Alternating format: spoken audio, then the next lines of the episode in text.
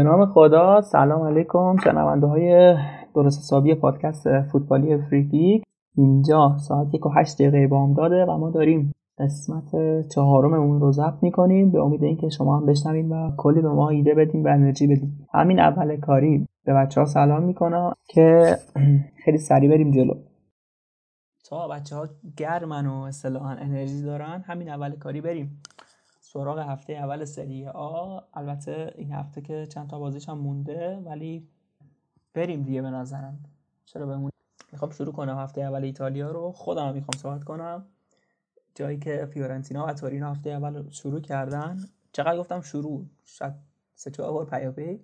هفته اولی که با سوت بازی فیورنتینا و تورینو آغاز شد. دو تیمی که فصل گذشته خیلی خوب نبودن. از اونورم تحولاتی رو داشتن. بچه های جوزو پیاچینی یا لاچینی تونستن توی هفته اول با تکل گایتانو کاستروویلی برنده بشن ولی خیلی نمی‌خوام توی نتیجه و اینا صحبت کنم. بریم روی تیما جایی که بنفشا بازم روند شماتیک ترکیبشون رو با مربیشون حفظ کردن و از ترکیب کلاسیک 352 که به 5 3 2 سویچ میشه روی آوردن و همون کار فصل قبل رو ادامه میدن. بازگشت کریستیان بیراگیو داشتیم. بعد یه فصل خیلی بد توی اینتر به لحاظ بازی نکردن و روتین بازی نکردن برگشت به فیورنتینا و تیمشون هم از شر حالا دالبرت و کلا موزل فولبک چپ یه ذره خلاص شد. توی خط دفاع من نکته که همین اول باید بگم بازی نکردن جرمان پتزلا صدا چیز شد دیگه. توی خط دفاع بازی نکردن جرمن پتزلا یعنی اینکه شاید نزدیک شدن به درهای خروج و میلان. پیوستن پتزلا از فیورنتینا خیلی راحت تره برای میلان تا پیوستن میلینکوویچ. ملینکوویچ البته چون که تگ سی سی و 5 میلیونی که میلان باید به پردازه خیلی سنگینه و بعید می‌دونم پرداخت بشه برگشتن بیراگی گفتم بهتون. اما خط میانی دستخوش یه سری شده. البته اینکه جک بوناونتورا بعد چند سال حضور در میلان به صورت آزاد به فیوره پیوست. جک بوناونتورا بعد اینکه چند سال توی میلان بود به, فیورنتینا اومد و توی پست رجیستا هم ازش فعلا بازی می‌گیره. 80 دقیقه بازی کرد و اتفاقا جاش هم به استاد با چیز دیگه بورخا والرو که ایشون هم از اینتر بالاخره دل کند و فیورنتینا رو داشت بوناونتورا هم که گایتانو کاستروویلی خوش تکنیک واقعا. و آلفردو دانکن هم هافبک سابق ساسولو حضور دارن. دو بازیکن با تقریبا خصوصیات متفاوت. حضور دانکن باعث میشه که آزادی عمل بیشتری دو اون دو تا هافک داشته باشن. سمت راست هم که مطابق فدریکو کیزا بود بازیکنی که فصل قبل پشت مهاجم بازی می‌کرد ولی این فصل یه برگشته به وینگر تخصصی خودش وینگراست بازیکنی که همچنان صحبت از خروج با این تگ 70 70 خورده ای که کمیسا گذاشته خیلی بعیده. لباس ویولا رو بتن نکنه و بردن فرانک ریبری به کنار کریستیان کومه یعنی اینکه ریبری باید نزدیک محوطه باشه و بیشتر گل بزنه تا اینکه فضا بسازه چیزی که در گذشته در متفاوت با متفاوت بود باهاش. روی نیم کردم که ولاهویچ و کوترونه به نظرم هر دو حالا بازی کردم ولی مطمئنا به خصوص کوترونه می‌خواد عملکرد بعد فصل گذشته رو و دو فصل گذشته رو حتی به فراموشی بسپاره و بهتر بشه. اضافه شدن لیرولا دفاع راست سابق ساسولو فکر کنم. اونجا هم می‌ذاره به لحاظ یه بازیکن چی میگن؟ تعویزی خوب که مثلا هر وقت کیزاس استراحت بخواد بکنه. لیرولا بتونه بازی کنه. به نظر خیلی گفتیم از فیورنتینا. چرا ما باید 4 دقیقه از فیورنتینا بگم؟ ولی اونور میدون تورینو با یه فصل افتضاح دیگه 5 تا هفت خوردن از آتالانتا و کلی این منور و تیمایی که واقعا تحقیر کردن تورینو رو با یه مربی صاحب سبک و خوشفکر ولی بازم ناموفق به اسم مارکو جان پاولو واقعا تیم چی بگم خیلی ناهماهنگی بودن و یه خط آفک کاملا گم و دو تا مهاجم که شباهت خیلی زیادی هم سبک بازیشون به هم داره بلوتی و زازا خیلی چنگی به دل نزد تیمشون. شاید اگه رخشش سیریگو نبود تورینو با گلای بیشتری هم مجازات میشه هنوز باید البته چند هفته بگذره این فقط یک بازی بود. تورینو باید حالا که جان پالو رو آورده به سیستم 4 3 1 2 بها بده و وقت بذاره که تیمش شماتیکش خوب از آب در بیاد. چون ترکیب یه جوری که باید وقت بذاری. چون تورینو چند سالی 3 5 2 بازی کرده 3 4 1 2 بازی کرده 3 1 4 2 بازی کرده و طبیعیه که زمان بر باشه. به خصوص برای تیم مثل تورینو که بریم روی بازی بعدی. صدای من خیلی خروسی تر نشده. بریم بازی همون بازی که همون روز برگزار شد روم بر هلاس ورونا رو. این ذره صحبت کنیم. اول اینکه بگیم که روم بالاخره توی 69 سال حضورش تو لیگ از شهر جیمز پالوتو خلاص شد و باشگاه به فریدکین فروختن. 80 تقریبا 7 درصد باشگاه با 591 میلیون یورو از جیمز پالوتو خریداری شد و به فریدکین واگذار شد. اما این رقم این 591 میلیون شامل بدهی های کل باشگاه میشه. خود این مالک جدید هم گفته که 80 میلیون برای نقل و انتقالات تابستونی رو هم هزینه می‌کنه که البته فعلا خیلی هزینه نشد. اصلا این فریدکین کیه؟ یه تاجر آمریکایی که تقریبا 4 3 میلیارد دلار جزء 500 نفر چیز دیگه رتبه 504 جهان رو داره توی ثروت رقمی که سه برابر پالوتو محسوب میشه. اینقدر پول داره و یه گروهی که گروه فریدکین یه گروهی که از شرکای رسمی کمپانی تویوتا که 154 تا نمایندگی از این کمپانی در ایالت‌های آمریکا رو در اختیار داره. و همچنین به صورت گسترده تو صادرات کالاهای مختلف به آمریکا و اروپا فعالیت دارن. ارزش دارایی فرید گروه خود اون شرکت هم به 9 میلیارد دلار می‌رسه تقریبا بیشتر حتی. و اینکه گفتن که خودمون می‌خوایم تیم اداره کنیم برعکس پالوتا و توی روم باشیم و احتمال اومدن توتی هم که هست. اما خود روم رو بخوایم صحبت کنیم. بعد جدایی کولاروف و چنگیزونده رو حتی کریس اسمالینگی که هنوز صحبت در موردش هست که میاد نمیاد چطوری میشه اونا کومبولا رو جذب کردن. بازیکنی که اینتر کلی دنبالش بود یهو سر از روم در آورد. نمیگم های جک ولی خیلی کار بزرگی بود. تونستن هنریک میخداریان رو با قراردادی حالا فسخ کردن و نکردنش رو نمی‌خوام ورود کنم ولی خیلی با هزینه کم تونستن بخ... به دائمی کنن قراردادش و پدرو هم که به صورت آزاد اومد. دیگه کلا تیم فونسکا فونسکا الان با مصونیت زانیولو چه می‌دونم حضور ریک کاستروپی که اونم مصدوم شد خیلی نباید امیدوار باشه مگه که خرید کنن بحر... یکیش هم بحران گلر تو این تیم که مجبور شد بازم به میرانته بازی بده. جایی که پاول لوپز و اولسن افتضاح بودن. لوپز که کلا نیمکت نشینه چیزم اولسن فکر کنم کجا بود؟ کالیاری فکر کنم. دیگه تو بازی هفته اول اونا با سیستم 4 3 0 مثل همیشه به میدون رفتن. ولی وقتی که صاحب توپ می‌شدن 3 4 1 4 2 1 می‌شد تقریبا. جوری که بران کریستانته میومد بین ایبانز و مانچینی قرار می‌گرفت تا هم به زمین عرض بده و همین که جلوتر از اون رو دستش دیاوارا و جردن برتو زمین رو کمی به دست بگیرن. بردن پلگرینی به یه خط جلوتر و پست هافک نفوذی در کنار پدرو خیلی جالب بود و آزادی عمل بیشتری این بازیکن از این وقت قرار داشته باشه. شماره هفته که یه بند فسخ سی میلیونی داشت نمی‌دونم حالا تمدید یعنی لغو شده اون بندش نشده ولی مشتری زیادی هم داره. ولی نکته ای که می‌خوام بگم استفاده از پدرو توی سمت راسته یعنی همون هافبک نفوذی و هنریک میخاییان که عملا توی شماتیک مهاجمینات بود ولی مدام با فضا می‌دادن و جاشون عوض می‌کردن که این عمل بیشتر دنبال این بودن چی میگن دفاع چند لایه هلاس رو باز کنن. ولی چیزی که صرفا از این تک بازی برای من مشهود بود ضعف عمیقی که تو قلب دفاع روم هنوز وجود داره و شاید اومدن کومبولا هرچند که تو ترکیبم نبود. ولی فکر می‌کنم یه دفاع دیگه شاید که محتمل ترینش کریس اسمالینگ باشه از نون شب هم تره برای این تیم. روم هم که خیلی خوش شانس بود تو این بازی. دو تا تیر خورد و کلی هم که نزدن ورونایی ها هلاس هم مثل فصل گذشته تو دفاع خوب بود ولی اشتباهات فردیشون مانع یعنی اشتباهات فردیشون موجب خطر آفرینی به دروازهشون شد که برمش های آقای جوریچ سالم به در بردن. هرچند سمت راست روم رو بسته بودن ولی اون بر لیان رو اسپینازولا خیلی اذیتشون کرد. سمت چپ و سمت چپ روم و راست هلاس کلی فشار روش بود.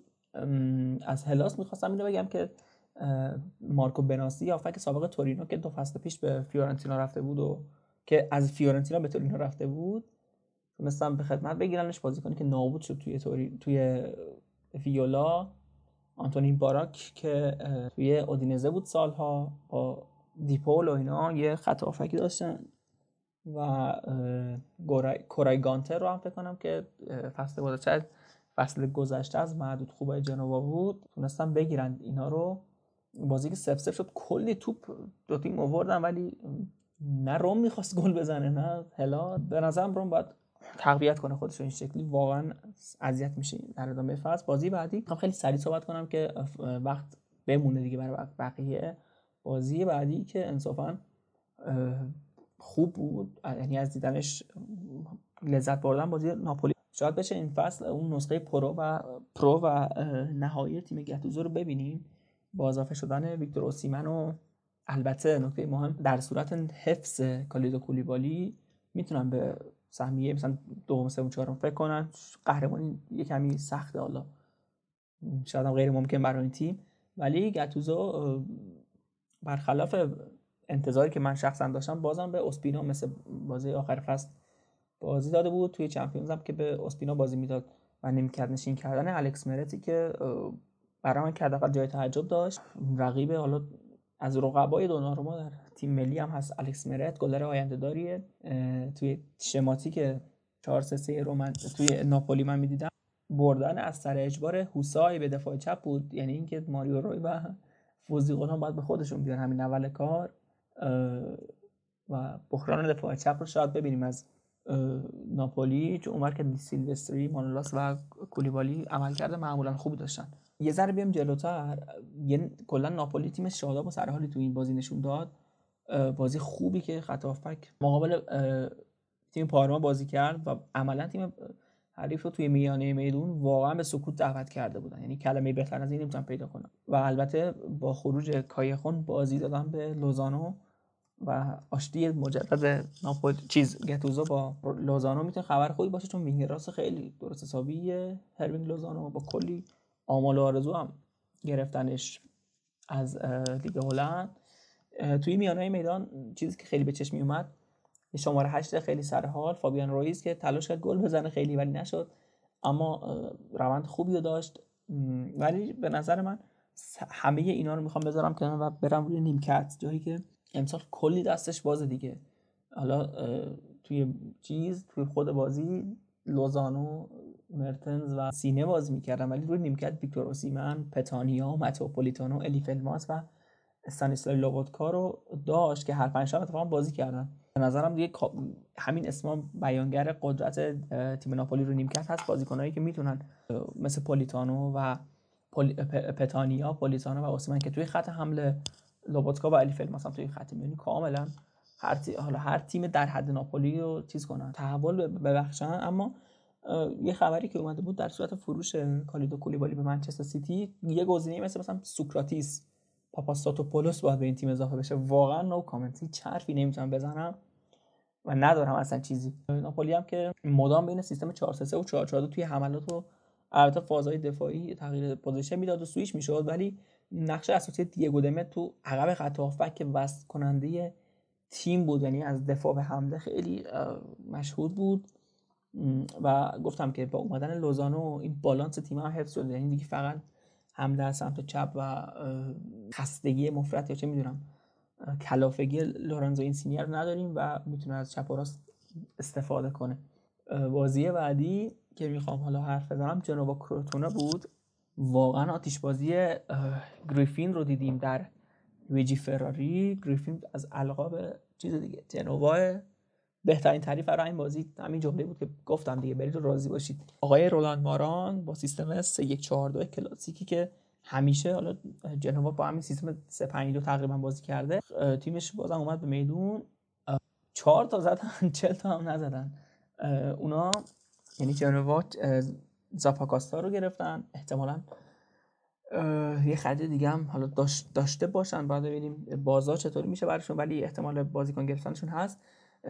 اووردن اضافه کاستا به سمت چپ یعنی اینکه ما می‌خوان از بازم از دو جناح بازی کنن چون سمت راستشون خوبه انصافا ولی انصافا منظورم اینه که می‌تونن رونده باشن ولی سمت چپشون همیشه توی فصل گذشته اذیت شد. و ببینیم زاپاکاستا تو چپ میمونه یا میره راست.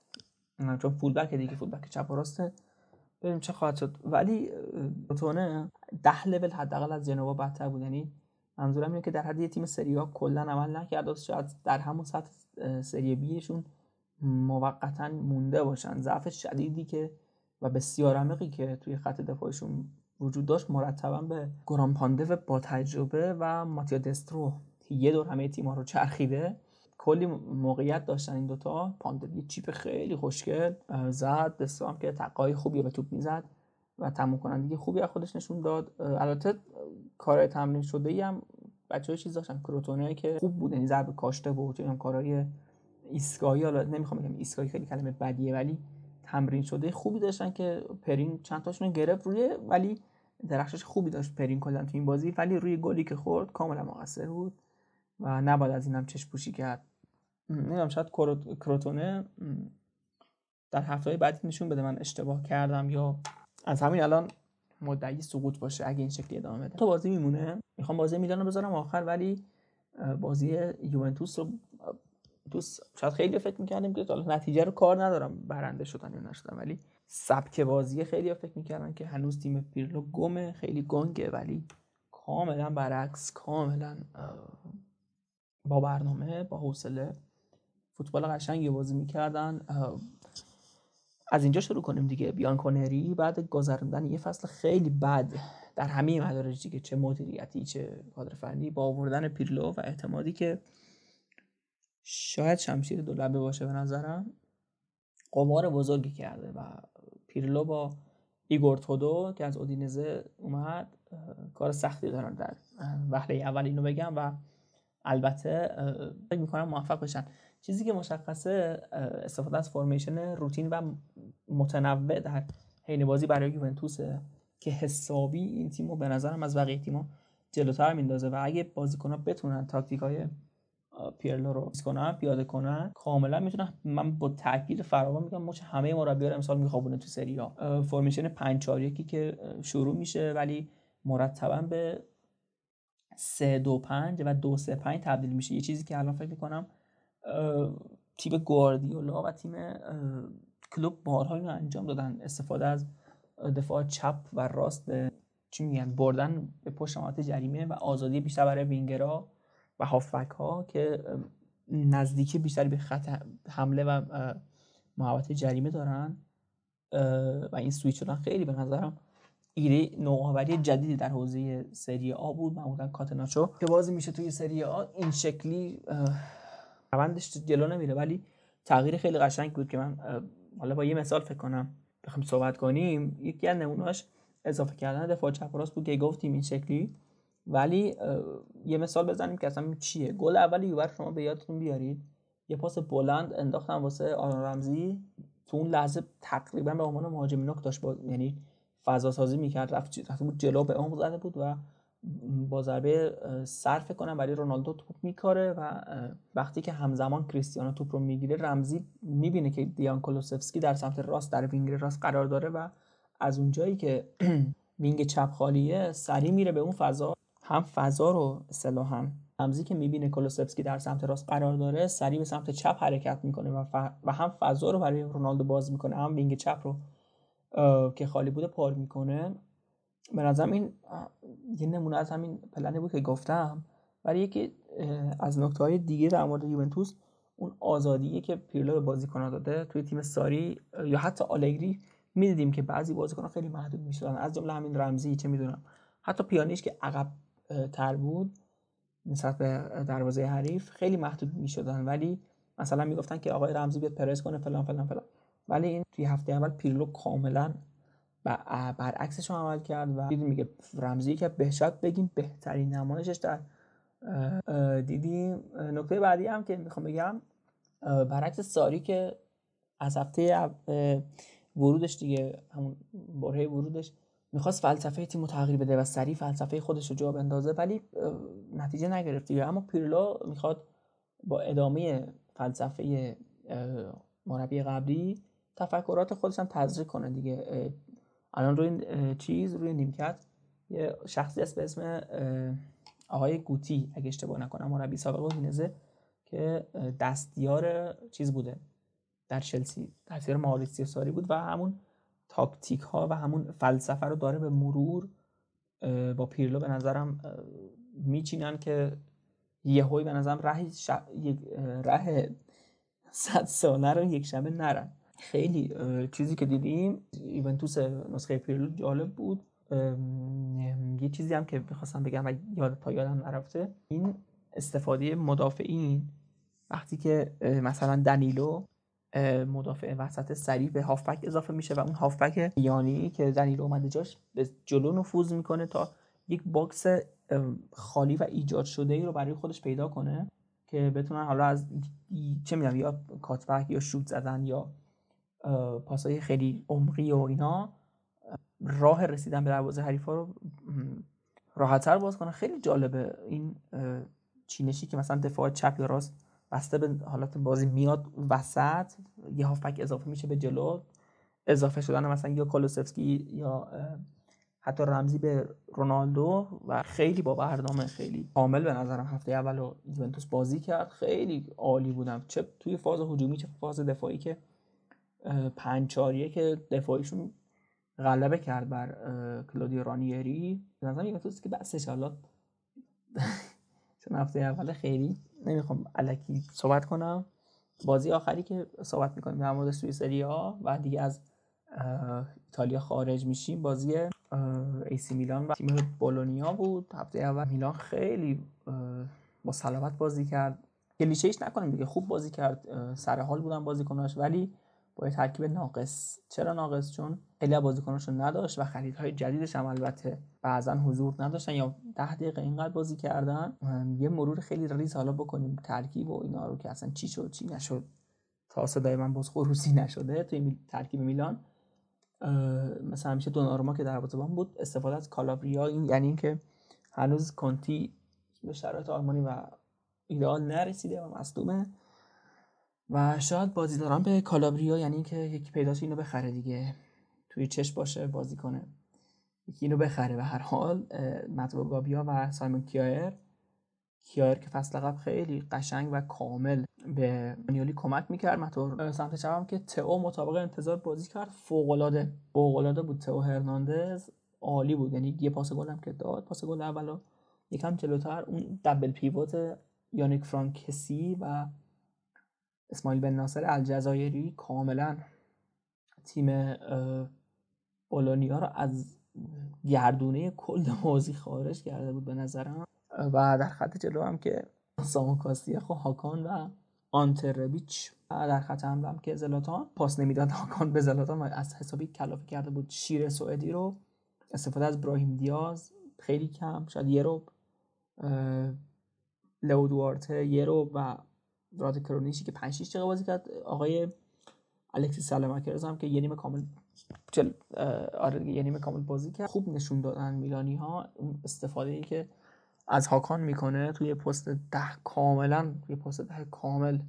چرا گفتم کامل بازم؟ یه پست ده خیلی خوب رو دوباره احیا کرده میلان با پیالی و فضا سازی زیادی که برای زلاتان می‌شد.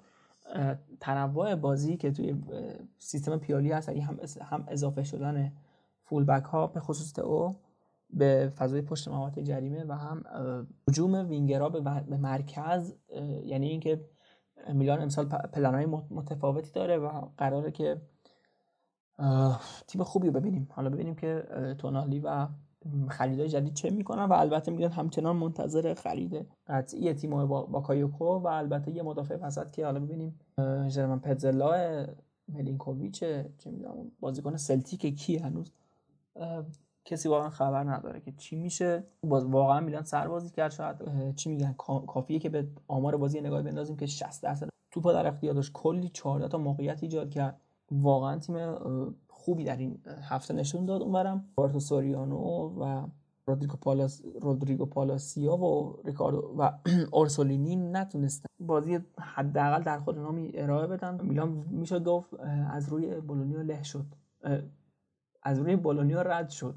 چرا من بگم له شد و بازی خوبی و دیدی من میدم به نظرم توی هفته اول نمیشه کلا صحبت کردم در تیما که این چی شد اون چی شد فقط میشه یه چشمه هایی رو تماشا کرد. حضور فرانکسیه توی مرکز میان مرکز میدان آزادی بیشتری به اسماعیل بن ناصر می‌داد که میل به حجومش خیلی بیشتری از کسیه. و اگه اتفاق خاصی رخ نده میلان امسال می‌تونه سهمیه رو بگیره.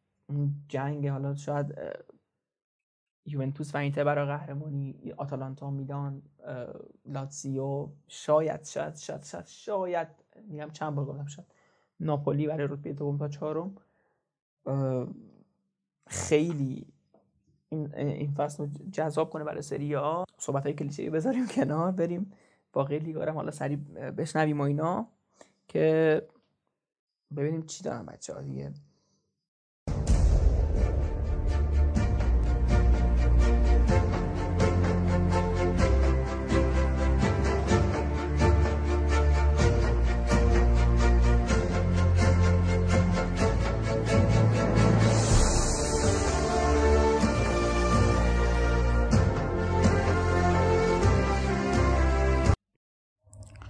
سلام به همه دوستان. در خدمتتونم با بررسی هفته اول مسابقات فصل جدید بوندسلیگا که توی سه روز جمعه شنبه و یک شنبه برگزار شد. اولین بازی که می‌خوایم بررسی کنیم بازی افتتاحیه بود. بازی بایرن و شالکه که توی مونیخ برگزار شد. بدون تماشاگر بود. علتش هم این بود که مقامات شهر مونیخ چون که اون درصد ابتلای مردم به کرونا از یه حدی بالا رفت دیگه اجازه ندادن که تماشاگر وارد ورزشگاه بشه. وگر اگه این اتفاق نمی افتاد 7500 نفر می‌تونستن بازی از نزدیک ببینن. معادل 10 درصد ورزشگاه آلیانس آرنا. به نظرم بایرن از نظر فنی الان بحثی نداره. تو بهترین فرم ممکنه. و اینکه داره الان بررسی می‌کنه که چند تا پستش رو تقویت کنه از جمله دفاع راست و وینگرها که حالا دارن مذاکرات رو انجام میدن مسئولان باشگاه. تا ببینیم که آیا بایرن خرید دیگه هم خواهد داشت یا نه. به غیر از سانه و چند تا بازیکن تو پستای دیگه که حالا می‌تونه بگیم مهمترینشون سانه بوده که فیکس هم خواهد بود. احتمال زیاد. اما اون طرف هم خب شالکر رو داریم شالکر رو خب مسلما خیلی نتیجه بدی گرفته. اونا 17 تا بازی پشت سر همه که توی بوندسلیگا نبردن و یکی از شانس اصلی سقوطن حالا هرچند که اول فصل خیلی نمیشه این بحث داشت که کی سقوط می‌کنه و این حرفا ولی به نظر من شالکه خیلی کار داره تا بخواد حتی توی بوندسلیگا بمونه. ضعف های بزرگ توی این تیمه و این اینجوری هم نیست که بگیم یه شب این اتفاقات افتاده. در طول چند سال شالکه نتونسته خودشو در سطح بالا نگه داره و تقریبا از سال 2011 به بعد که اون فصل تو نیمه نهایی لیگ قهرمانان بودن دیگه هر سال شاهد افت شالکه بودیم و کمتر دیدیم که هر حتی اگه حرکت رو به جلویی هم بوده ادامه نداشته. و به نظر من انتقادهای خیلی زیادی به مدیریت شالکه وارده. اولین بازی فصل 2020 2021 بوندسلیگا بازی بایر مونیخ و شالکه بود. بازی که با نتیجه خیلی عجیبی به اتمام رسید و با این 8 0 بازی رو برد و از جمله نکات این بازی میشه به اولین حضور سانه توی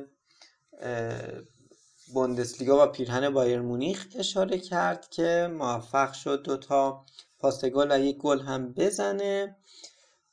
سرژ گنبری هم که هتریک کرد و همه بازیکن بایرن خیلی خوب بازی کردن و واقعا نتیجه بازی هم نشون دهنده همین قضیه هست. بایرن تو کل بازی 21 شوت زد. ولی اون ور میدان تیم آقای دیوید واگنر وضعیت خیلی خیلی بدی داره. اونا روند خیلی بدی رو پیش گرفتن و فصل به فصل یک تیم متوسط رو به ضعیفتر دارن میشن و واقعا معلوم نیست به کجا می‌خواد برسه این جریان.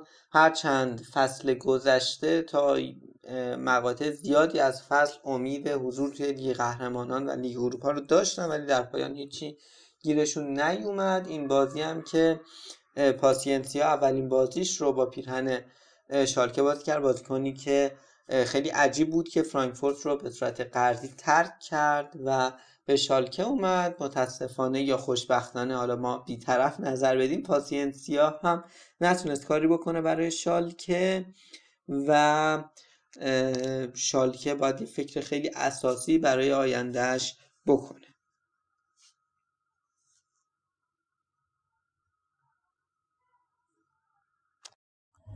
یکی دیگه از بازی همزمان بعد از ظهر شنبه بازی وردر برمن بود که یک چهار در خانه به هرتا باخت به هرتا برلین.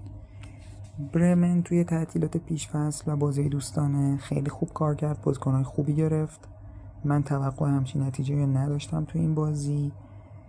ولی این دوباره نشون میده که برمن داره به مشکل می‌خوره و مثل فصل پیش که تا پلی آف سقوط به بوندسلیگا دو هم پیش رفتن ممکنه این فصل حتی کارشون سختتر هم بشه.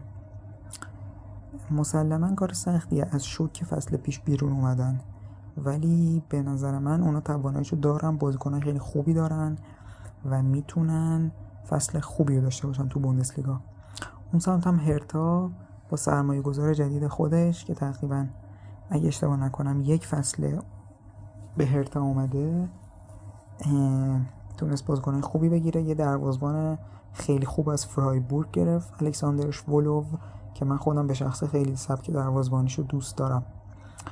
و توی بقیه پست هم فرای... فرای...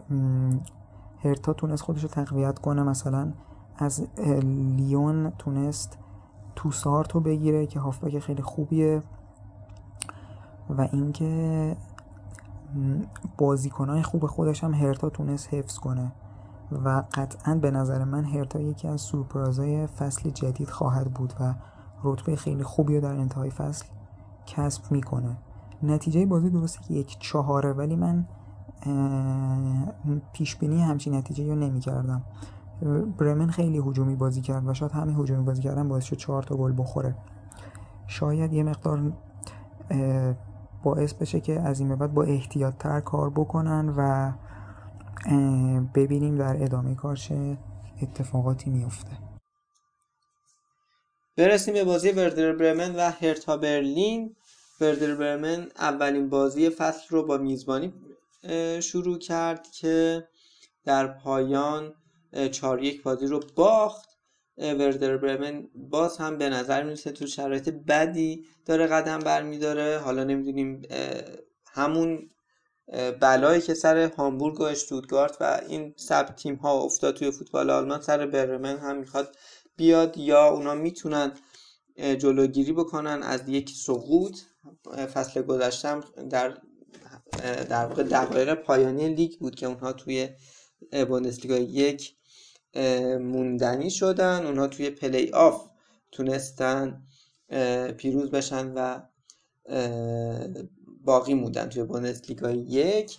در مورد بازی من عرض کنم که تیم آقای فلوریان کوفلد که بازی رو باخت بیشتر از هرتا برلین موفق شد شوت بزنه و تو کورنرهای بیشتری داشت و عملکرد خوبی داشت و شاید نتیجه منصفانه نبود که 4 یک شد. تیم آقای برونو لابادیا در هرتا برلین هم با توجه به درخشش آقای سباستیان کونیا موفق شد که یه پیروزی خیلی خیلی ارزشمند به دست بیاره و فصل رو با روند خیلی خوبی آغاز بکنه. شاید بتونن امیدوار باشن به مسابقات اروپایی فصل آینده. هرچند خب اینا همش در حد گمان است و واقعا با یه دونه بازی نمیشه پیش بینی کرد.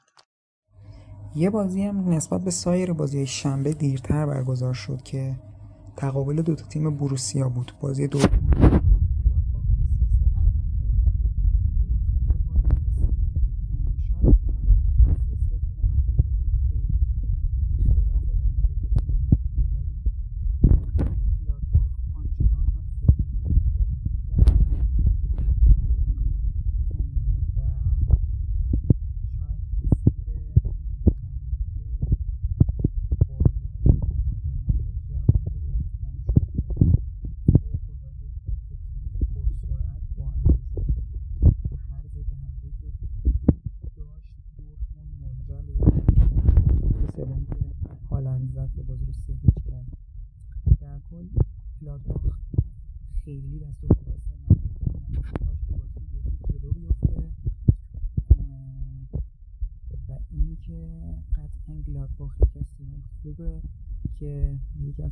شانسی اصلی به سهمیه لیگ قهرمانانه برای بوندسلیگا دورتموند هم یه تیمیه که قطعا می‌خواد رقابت کنه تا هفته آخر با بایر و تیمشو هر سال فصل برای قهرمانی بسته. نکته مهم بازی به نظرم ترکیب عجیب و غریب دورتموند تو خط حمله بود که یه سری بازیکن واقعا جوون داشتن بازی می‌کردن. سانچو هالند رینا و اینا واقعا بازیکن خیلی جوون و تکنیکی و سرعتی هستن. تورگان آزار به عنوان دفاع چپ به کار گرفته شد در حالی که مصدوم شد و بهش فیلیکس پاسلاک اومد بازی کرد تو اون پست. پاسلاک خودش محصول آکادمی دورتموند از زمان توماس توخله که پست اصلیش دفاع راسته ولی این بازی دفاع چپ بازی کرد و خیلی هم خوب بازی کرد. من این بازی فول مچ رو دیدم. پاسلاک واقعا خوب بازی کرد. گلادباخ هم تیم خوبی داره. یه مقدار تو خط حمله مصدوم داشتن بازیکن‌ها دیر رسیدن و خیلی هماهنگ نبودن تو خط حمله. ولی به نظر من با گذشت فصل و هر چقدر جلوتر بریم گلادباخ تیم بهتری میشه. برسیم به بازی حساس دورتموند و گلادباخ. آقای لوسین فاوره سرمربی سوئیسی دورتموند مقابل تیم سابق خودش.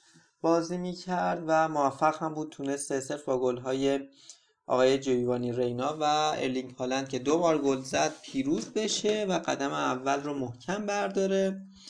از جمله نکات این بازی این بود که دورتموند تو کل بازی 10 تا شوت زد که از این 10 تا 4 تا توی چارچوب بود و از این 4 تا 3 تا رفت توی دروازه گلادباخ گلادباخ کلا 8 تا شوت زد که فقط دو تا تو چارچوب بود و هیچ کدومش هم گل نشد.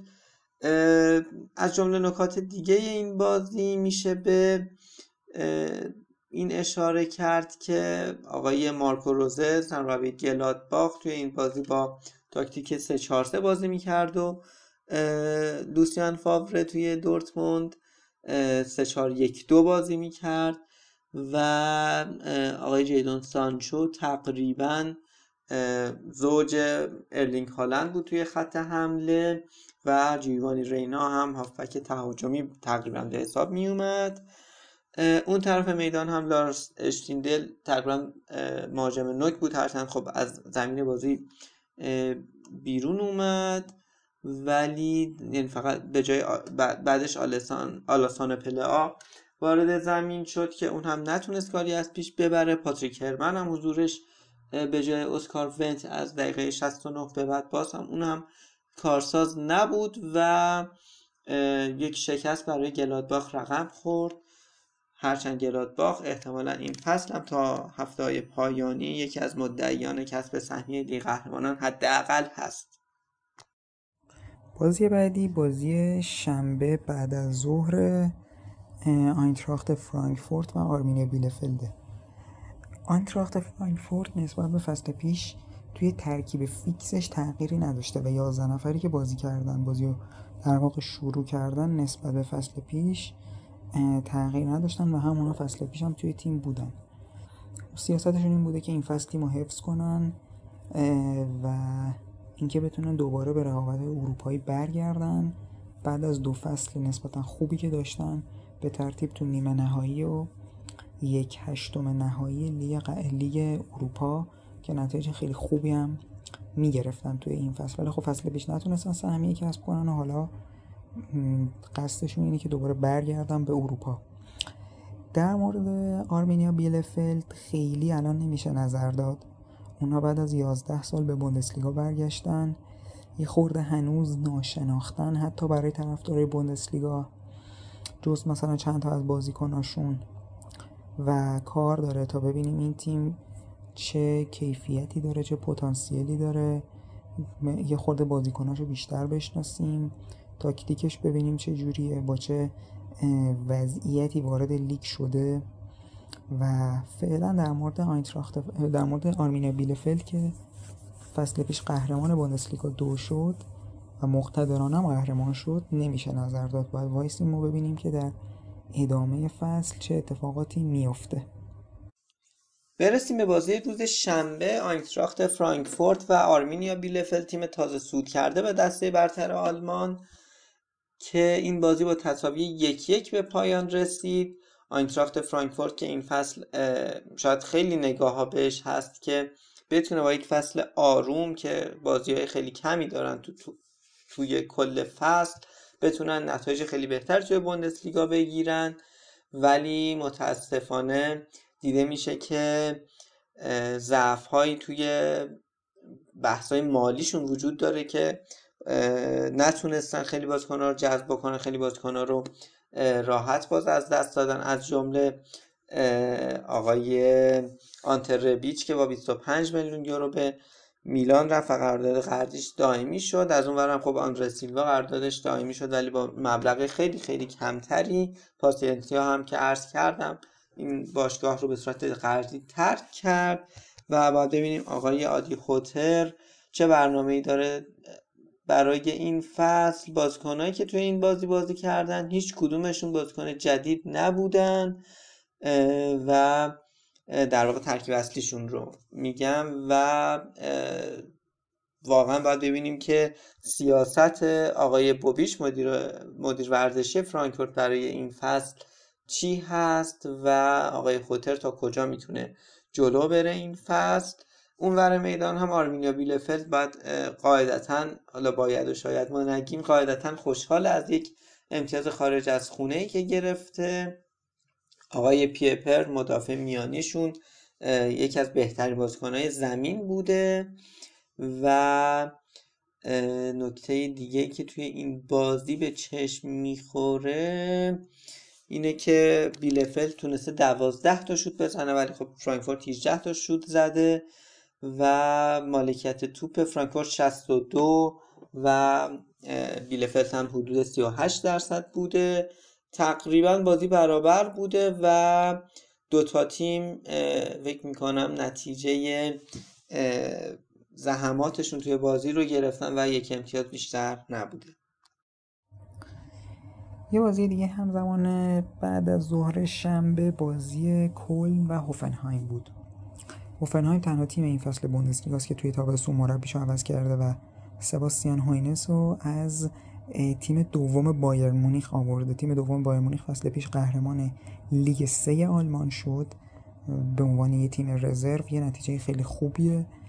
و این نشون داد که دیتر سباستیان هوینس هم مربی خیلی خوبیه و هوفنهایم سریع باش قرارداد امضا کرد به عنوان سرمربی. هوفنهایم خیلی خوب بازی کرد. من این بازی رو فول مچ دیدم. خیلی هجومی خیلی با برنامه با موقعیت های گل بالا.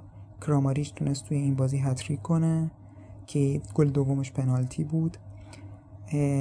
دو بار هوفنهایم جلو افتاد ولی کل تونست برگرده به بازی و اینکه کل تیم خوبی هست از نظر بازیکن بازیکن خوبی گرفته تو تعطیلات تابستانی ولی به نظر میاد کار داره هنوز تا به اون فرم ایدئالش برسه. کل هم فصل پیش به بوندسلیگا برگشت. و باید بتونه ثبات خودش رو توی لیگ حفظ کنه. به بوندسلیگا اومدن کار سختیه یه فصل موندن کار خیلی سختتریه و اینکه چند فصل موندن دیگه خیلی کار سختیه. کاری که کل بعضی وقتا خیلی توش قوی عمل نمی‌کنه سود و سقوط های پی در پی. باید ببینیم این فصل می‌تونن به این وضعیت پایان بدن. و دومین فصل پشت سر همشون تو بوندسلیگا هم با موفقیت پشت سر بذارن یا نه. اگه اشتباه نکنم فصل پیش چهاردهم شد کل و اینکه با وجود اینکه نتیجه بازی سه دوه ولی کلن خیلی جالب به نظر من بازی نکرد و اونا می‌تونن خیلی بهتر از این کار بکنن. برسیم به بازی کلن و هوفنهایم که به میزبانی کلن انجام شد. آقای مارکوس گیسدول مثل فصل گذشته روی نیمکت کلن میشست و اونور میدان هم آقای سباستیان هوینس سرمربی جدید هوفنهایم هست. ایشون برادرزاده اولی هوینس معروف فوتبالیست و مدیر بایر مونیخ هست که سباستیان هوینس موفق شد. دومین بازی فصلشان با پیروزی خیلی نزدیک پیروز بشه. اونها هفته گذشته توی مرحله اول جام حذفی با تیم چمنیتس بازی داشتن که این بازی بعد از تساوی دو دو توی 120 دقیقه توی ضربات پنالتی با پیروزی هوفنهایم به پایان رسید و این بازی هم به این ترتیب بود که بازی تقریبا از لحاظ آماری برابر بود و این هوفنهایم بود که تونست از موقعیتاش بهتر استفاده بکنه و دقیقه 91 توسط آندری کراماریچ روی پاس میاد گاچینوویچ بازیکن جدیدشون. گل پیروزی بخش هوفنهایم رو به ثمر برسونه. از جمله نکات باقی مونده این بازی اینه که هوفنهایم 6 تا کرنر تو کل بازی زد و کل یه دونه و مالکیت توپ هم خب تقریبا برابر بود و شوت ها هم برابر بود. و نکته دیگه ای رو فکر نمی کنم داشته باشم که بگم. بازی بعدی از بازی های یک شنبه بعد از ظهره که توی این بازی لایپزیگ میزبان ماینز بود و سه یک برنده شد. نیمه اول لایپزیگ غالب بر میدان بود. دو گل زد یه, یه توپ به تیر زد. و شاگرد یولیان ناگلزمان بازی خیلی خوبی انجام دادن. اونا هم قطعا دنبال کسب سهمیه و رقابت برای قهرمانی با بایرن و دورتموندن مثلث قهرمان به احتمال زیاد شاید به احتمال 99 ممیز 99 درصد از بین بایرن دورتموند و لایپزیگ. لایپزیگ می‌خواد از همین هفته اول امتیاز جمع کنه و بتونه با بایرن و دورتموند رقابت کنه. و اینکه لایپزیگ تو خط حمله یه تغییراتی داشته. تیمو ورنر رفته و لایپزیگ هنوزم داره تلاش می‌کنه که جایگزینای دیگه رو بخره. و نیمه دومم ماینز به نظر من خوب بازی کرد.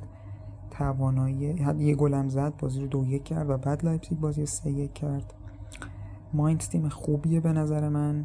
دردسر به نظرم این فصل نخواهد داشت و می‌تونه راحت حداقل تو بوندسلیگا بمونه. شاید با کمی دقت بتونه حتی سهمیه لیگ اروپا یا حتی سهمیه لیگ اروپا رو بگیره. لیگ قهرمانان سهمیه گرفتن واقعا کار سختیه تو این وضعیت. و اینکه ماینز نسبت به فصل پیش ترکیب خودش رو حفظ کرده. فکر کنم تو 11 تا اصلیشون همه بازیکن از فصل پیش بودن بازیکن جدیدی فیکس نداشتن.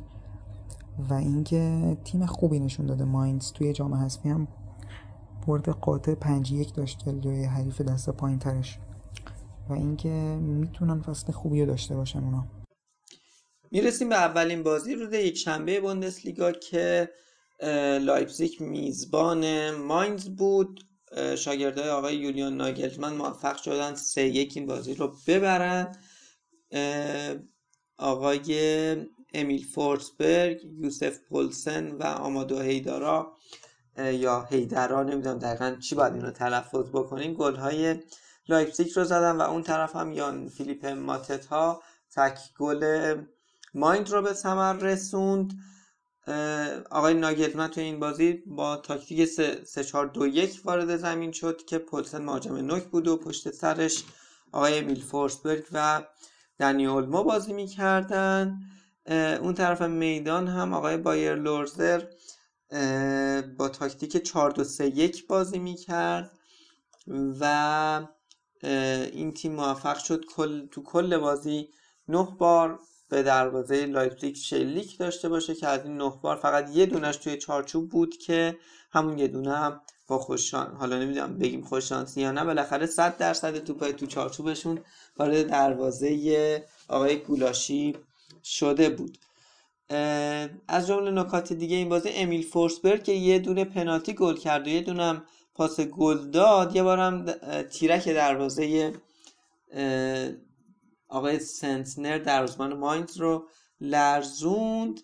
89 درصد پاسای لایپزیگ موفق بود یعنی به مقصد رسیده بود و اون طرف میدان 73 درصد بود. این آمار کورنرها 7 بار لایپزیگ و 5 بار ماینز و مالکیت توپ هم یه چیز خیلی عجیبی بود که 72.5 درصد با لایپزیگ بوده و 27.5 درصد فقط با ماینز این هم از اولین بازی این دوتا تیم توی این هفته. دوتا تیمی که هفته گذشته موفق شدن از مرحله اول جام حذفی موفق بیرون بیان و به جمع 32 تیم برتر برسن. و آخرین بازی از بازی همزمان شنبه بعد از ظهر به جدال دو تا تیم هم ایالتی اشتوتگارت و فرایبورگ برمیگرده که اشتوتگارتی ها تو خونه دو سه باختن به فرایبورگ در حالی که سه صفر عقب بودن و توی نیمه دوم خیلی تلاش کردن برای اینکه حداقل تساوی رو بگیرن در بازگشتشون به بوندسلیگا. اونا فصل پیش توی بوندسلیگا دو دوم شدن بعد از بیلفلد و تونستن که در نهایت به بوندسلیگا برگردن بعد از یک فصل غیبت. بازیکنای خیلی خوبی داره کادر جوون و مستعد و با انگیزه ای داره و اینکه قطعا اونا هم کار سختی دارن برای موندن توی بوندسلیگا. اشتوتگارت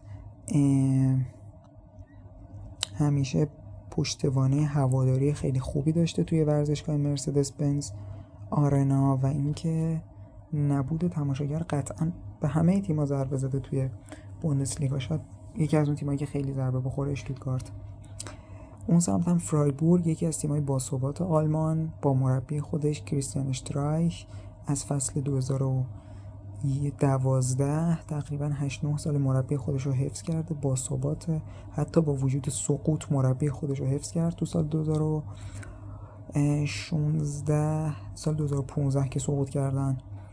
و اینکه یک تیمیه که اکثر بازیکناش آلمانی هن بازیکن خارجی کم داره و تیم خیلی خوبیه فرایبورگ هم تیمیه که می‌تونه امسال سورپرایز باشه و نتیجه خیلی خوبی رو بگیره با وجود اینکه چند تا بازیکنش از دست داد. مثلا اشولوف رفت به هرتا روبین کوخ رفت به لیدز والدشمیت رفت به بنفیکا حالا باید ببینیم که در ادامه فصل چه اتفاقاتی میفته برسیم به بازی اشتوتگارت و فرایبورگ. اشتوتگارت دوباره به بوندسلیگا یک برگشت و اولین بازی خونگیش رو برگزار کرد. در هفته اول بوندسلیگا بازی که خیلی خاطره نشد واسه شون شاگردای آقای پیگرینو ماتاراتسو توی کل بازی 26 تا شوت زدن. و فقط دو تا از این توپا توی چارچوب توی, در... توی دروازه در واقع قرار گرفت و در اون طرف میدون هم فرایبورگ کلا هفت تا شوت زد و جالبتر اینجا که از این هفت تا شوت 6 تاش توی چارچوب بوده از توپای فرای از توپای فرایبورگ و از 26 تا شوت شوتگارد فقط 7 تاش توی چارچوب بوده. یعنی که فرایبورگ خیلی مختصر و مفید خیلی بهینه حمله می‌کرده و کارش رو انجام می‌داده. آقای رولاند سالای هافبک ملی پوش مجار فرایبورگ خیلی خوب بازی کرد توی این بازی. یک گل و یک پاس گل رو به نام خودش ثبت کرد. نیلز پترسن هم اولین گل این فصلش توی بوندسلیگا رو به ثمر رسون بازیکنی که شاید جا داشته باشه توی تیم ملی. بهش بها داده بشه. هرچند یکی دو بار به تیم ملی دعوت شد ولی خب خیلی بازی نکرد. خیلی از بحث اصلی دور نشیم که اشتوتگارت هفت تا داشت فرایبورگ دو تا کرنر باز هم نشون میده که فرایبورگ می‌دونسته چجوری حمله بکنه و مالکیت توپ هم کاملا در اختیار اشتوتگارت بوده و 64 به 36 بوده. نکته دیگه این نداره و اینکه باید ببینیم که در هفته های آتی چه می‌کنن. فرایبورگ در شاید این دوتا تیم تیمایی باشن که تا پایان فصل تلاش بکنن واسه اینکه موندنشون توی ف... توی بوندسلیگا یک رو قطعی بکنن. دیگه باید ببینیم چطور پیش میره. یکی دیگه از بازی شنبه بعد از ظهر که همزمان بودن پنج تا بازی بازی اونیون برلین و آگزبورگ بود. دو تا تیمی که نسبتا توی ترکیب فیکسشون و یازده تای اصلیشون تغییرات بیشتر از تیمایی دیگه داشتن و حتی این تغییرات از دروازه تا خط دفاع و خطای جلوتر هم بوده و اینکه هر دو تیم به نظر من کادر خوبی دارن و می‌تونن فصل خوبی رو داشته باشن. هرچند که اونیون در خانه نتیجه خوبی نگرفته یک سه به حریف خودش باخته بازی رو. فصل سختی دارن بعد از فصل خوبی که داشتن. فصل پیش اولین فصلشون بود تو بوندسلیگا توقعات اون موقع ازشون کمتر بود ولی الان دیگه با توجه به اینکه خریدای خوبی داشتن مکس کروزر رو برگردوندن به بوندسلیگا و چند تا خرید خوب دیگه توقع این فصل ازشون بالاتر و این کارشون رو سخت می‌کنه. در مورد آگزبورگ هم بگم که چند تا خرید خوب داشتن. یه ذره میانگین سنی تیمشون یک مقدار خیلی کمی رفته بالاتر تیمشون با تجربه تر ولی با کیفیت خیلی خوب. من آگزبورگ رو یه تیم خوب می‌بینم تو این فصل که حتی می‌تونه بیاد برای سهمیه لیگ اروپا هم بجنگه. هرچند کار فوق العاده سخته و اینکه اصلا پیش بینی یه فصل با یه هفته هم کار سختیه و کار غیر ممکنیه ولی من آگزبورگ رو یک تیم خوب می‌بینم تو این فصل. اونیون هم تیم خوبیه ولی کار داره چون تغییرات زیادی داشته نسبت به آگزبورگ. ولی آگزبورگ هم تیمیه که نشون داده می‌تونه نتایج خیلی خوبی بگیره. با هایکو هرلیش فصل پیش هم هایکو هرلیش تونست تیم رو نگه داره تو رتبه 15 هم و اونیون برلین هم اگه اشتباه نکنم دوازدهم یا سیزدهم شد. این دوتا تیم باید خیلی حواسشون جمع باشه تیم خوبی دارن و می‌تونن خودشونو راحت توی لیگ نگه دارن و حتی برن به سمت کسب سهمیه.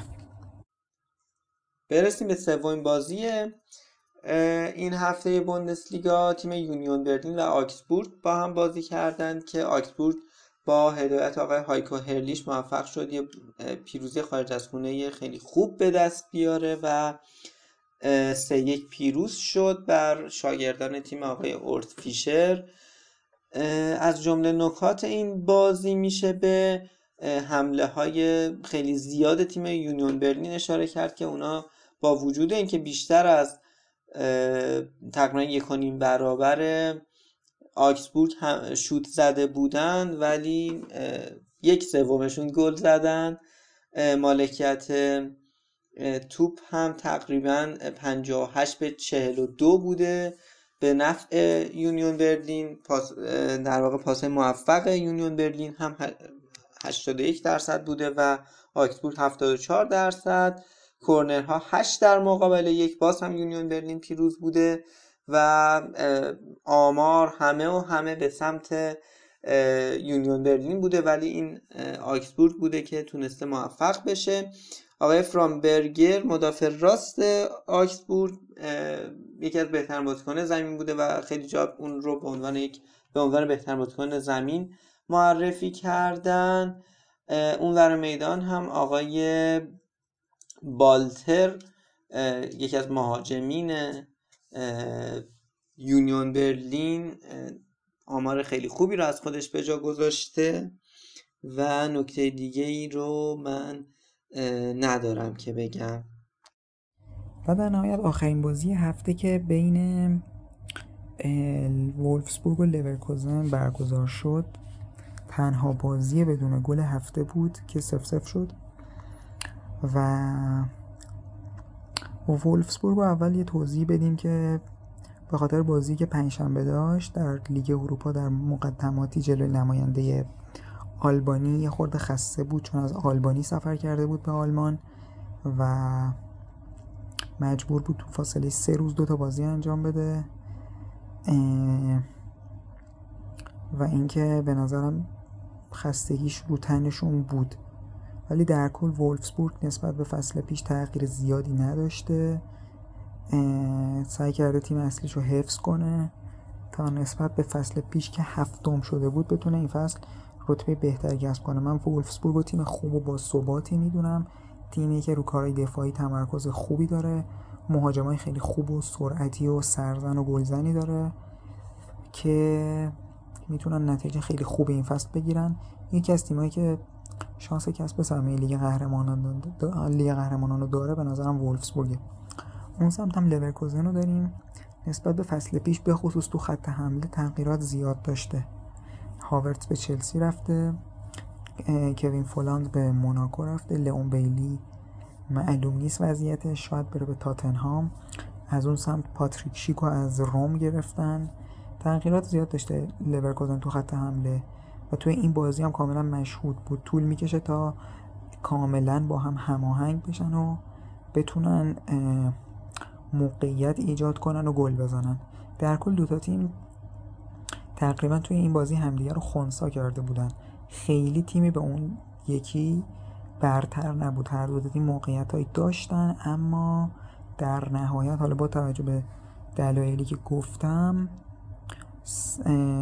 تیمی نتونست گل بزنه و همین سف سف به دست اومد. می‌رسیم به آخرین بازی هفته که تنها بازی بدون گل این, با... این هفته هم بود. من خودم به شخص از بازی سفر سفر خیلی بدم میاد. حالا دیگه این بازی بازی تیم مورد علاقه خودم هم بود. و در مورد خود بازی حالا چون من این بازی کامل دیده بودم یعنی تقریبا کاملا اینترنت که خب قطعی داشت بعضی وقت صحنه قطع می‌شد. ولی بازی رو که من دیدم دوتا تیم یه جوری راضی بودن از نتیجه سف سف یعنی خیلی تلاش نمی‌کردن که بخوان گل بزنن.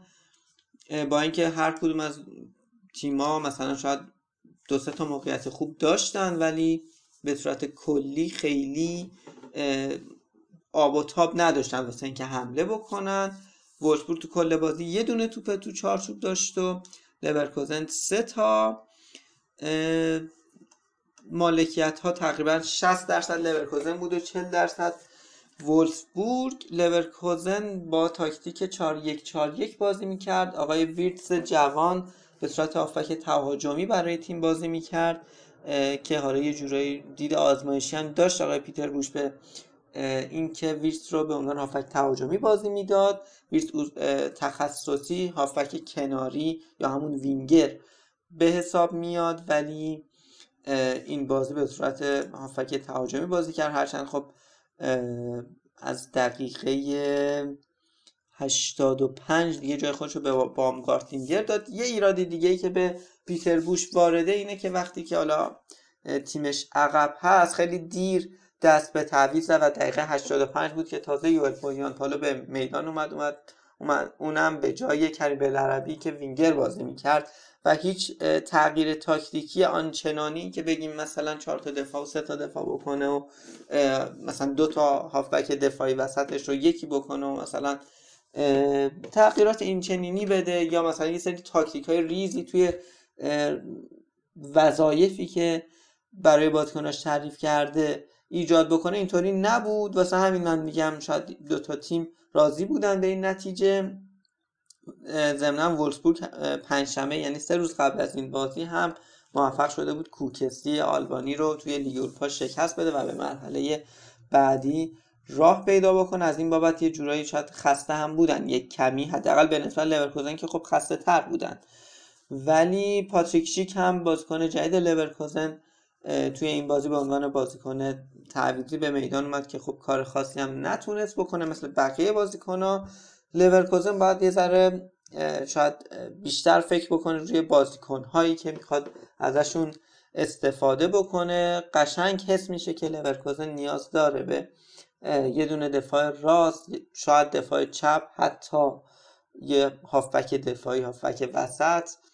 و اینکه اگر بنا به رفتن آلاریو و پوهیانپالو هست چه مهاجمایی قراره جایگزین اینها بشه.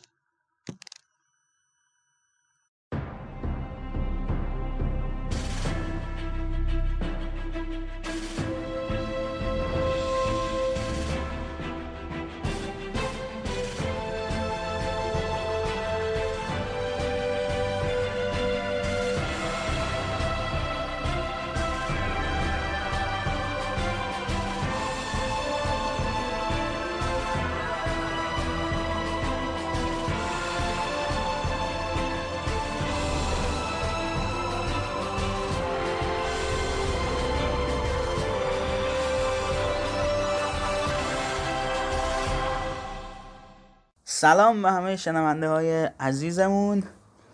مخاطبای پادکست فریکیک. باهاتون هستم با تحلیل لالیگای 2020 2021 همونطور که می‌دونید فصل گذشته رئال مادرید موفق شد بعد از دو فصل ناکامی دوباره قهرمان لالیگا بشه و برای 34 رومین بار این لیگ رو به مادرید ببره. خلاصه تیما رفتن چمپیونز لیگ و یه اتفاقاتی افتاد که نمیگم بارسایی و رئالیا و اتلتیکویا ببخشن چون تیماشون کاری نکردن و حالا نمیگم دی رفتن اروپا و تو لیگ قهرمانان که آبروی لالیگا رو بردن قشنگ. فوتبال اسپانیا هیچ حرفی نداشت واقعا امسال.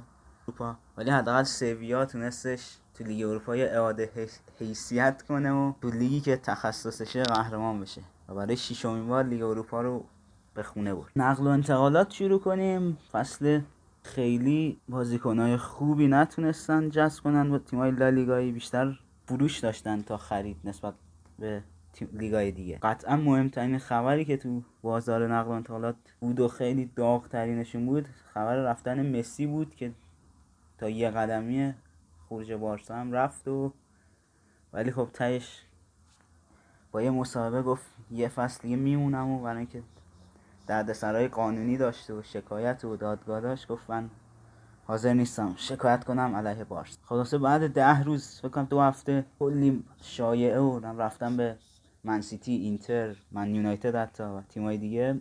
مسی موند تا حداقل بارسایی یه سال دیگه دوره خودشون رو داشته باشن.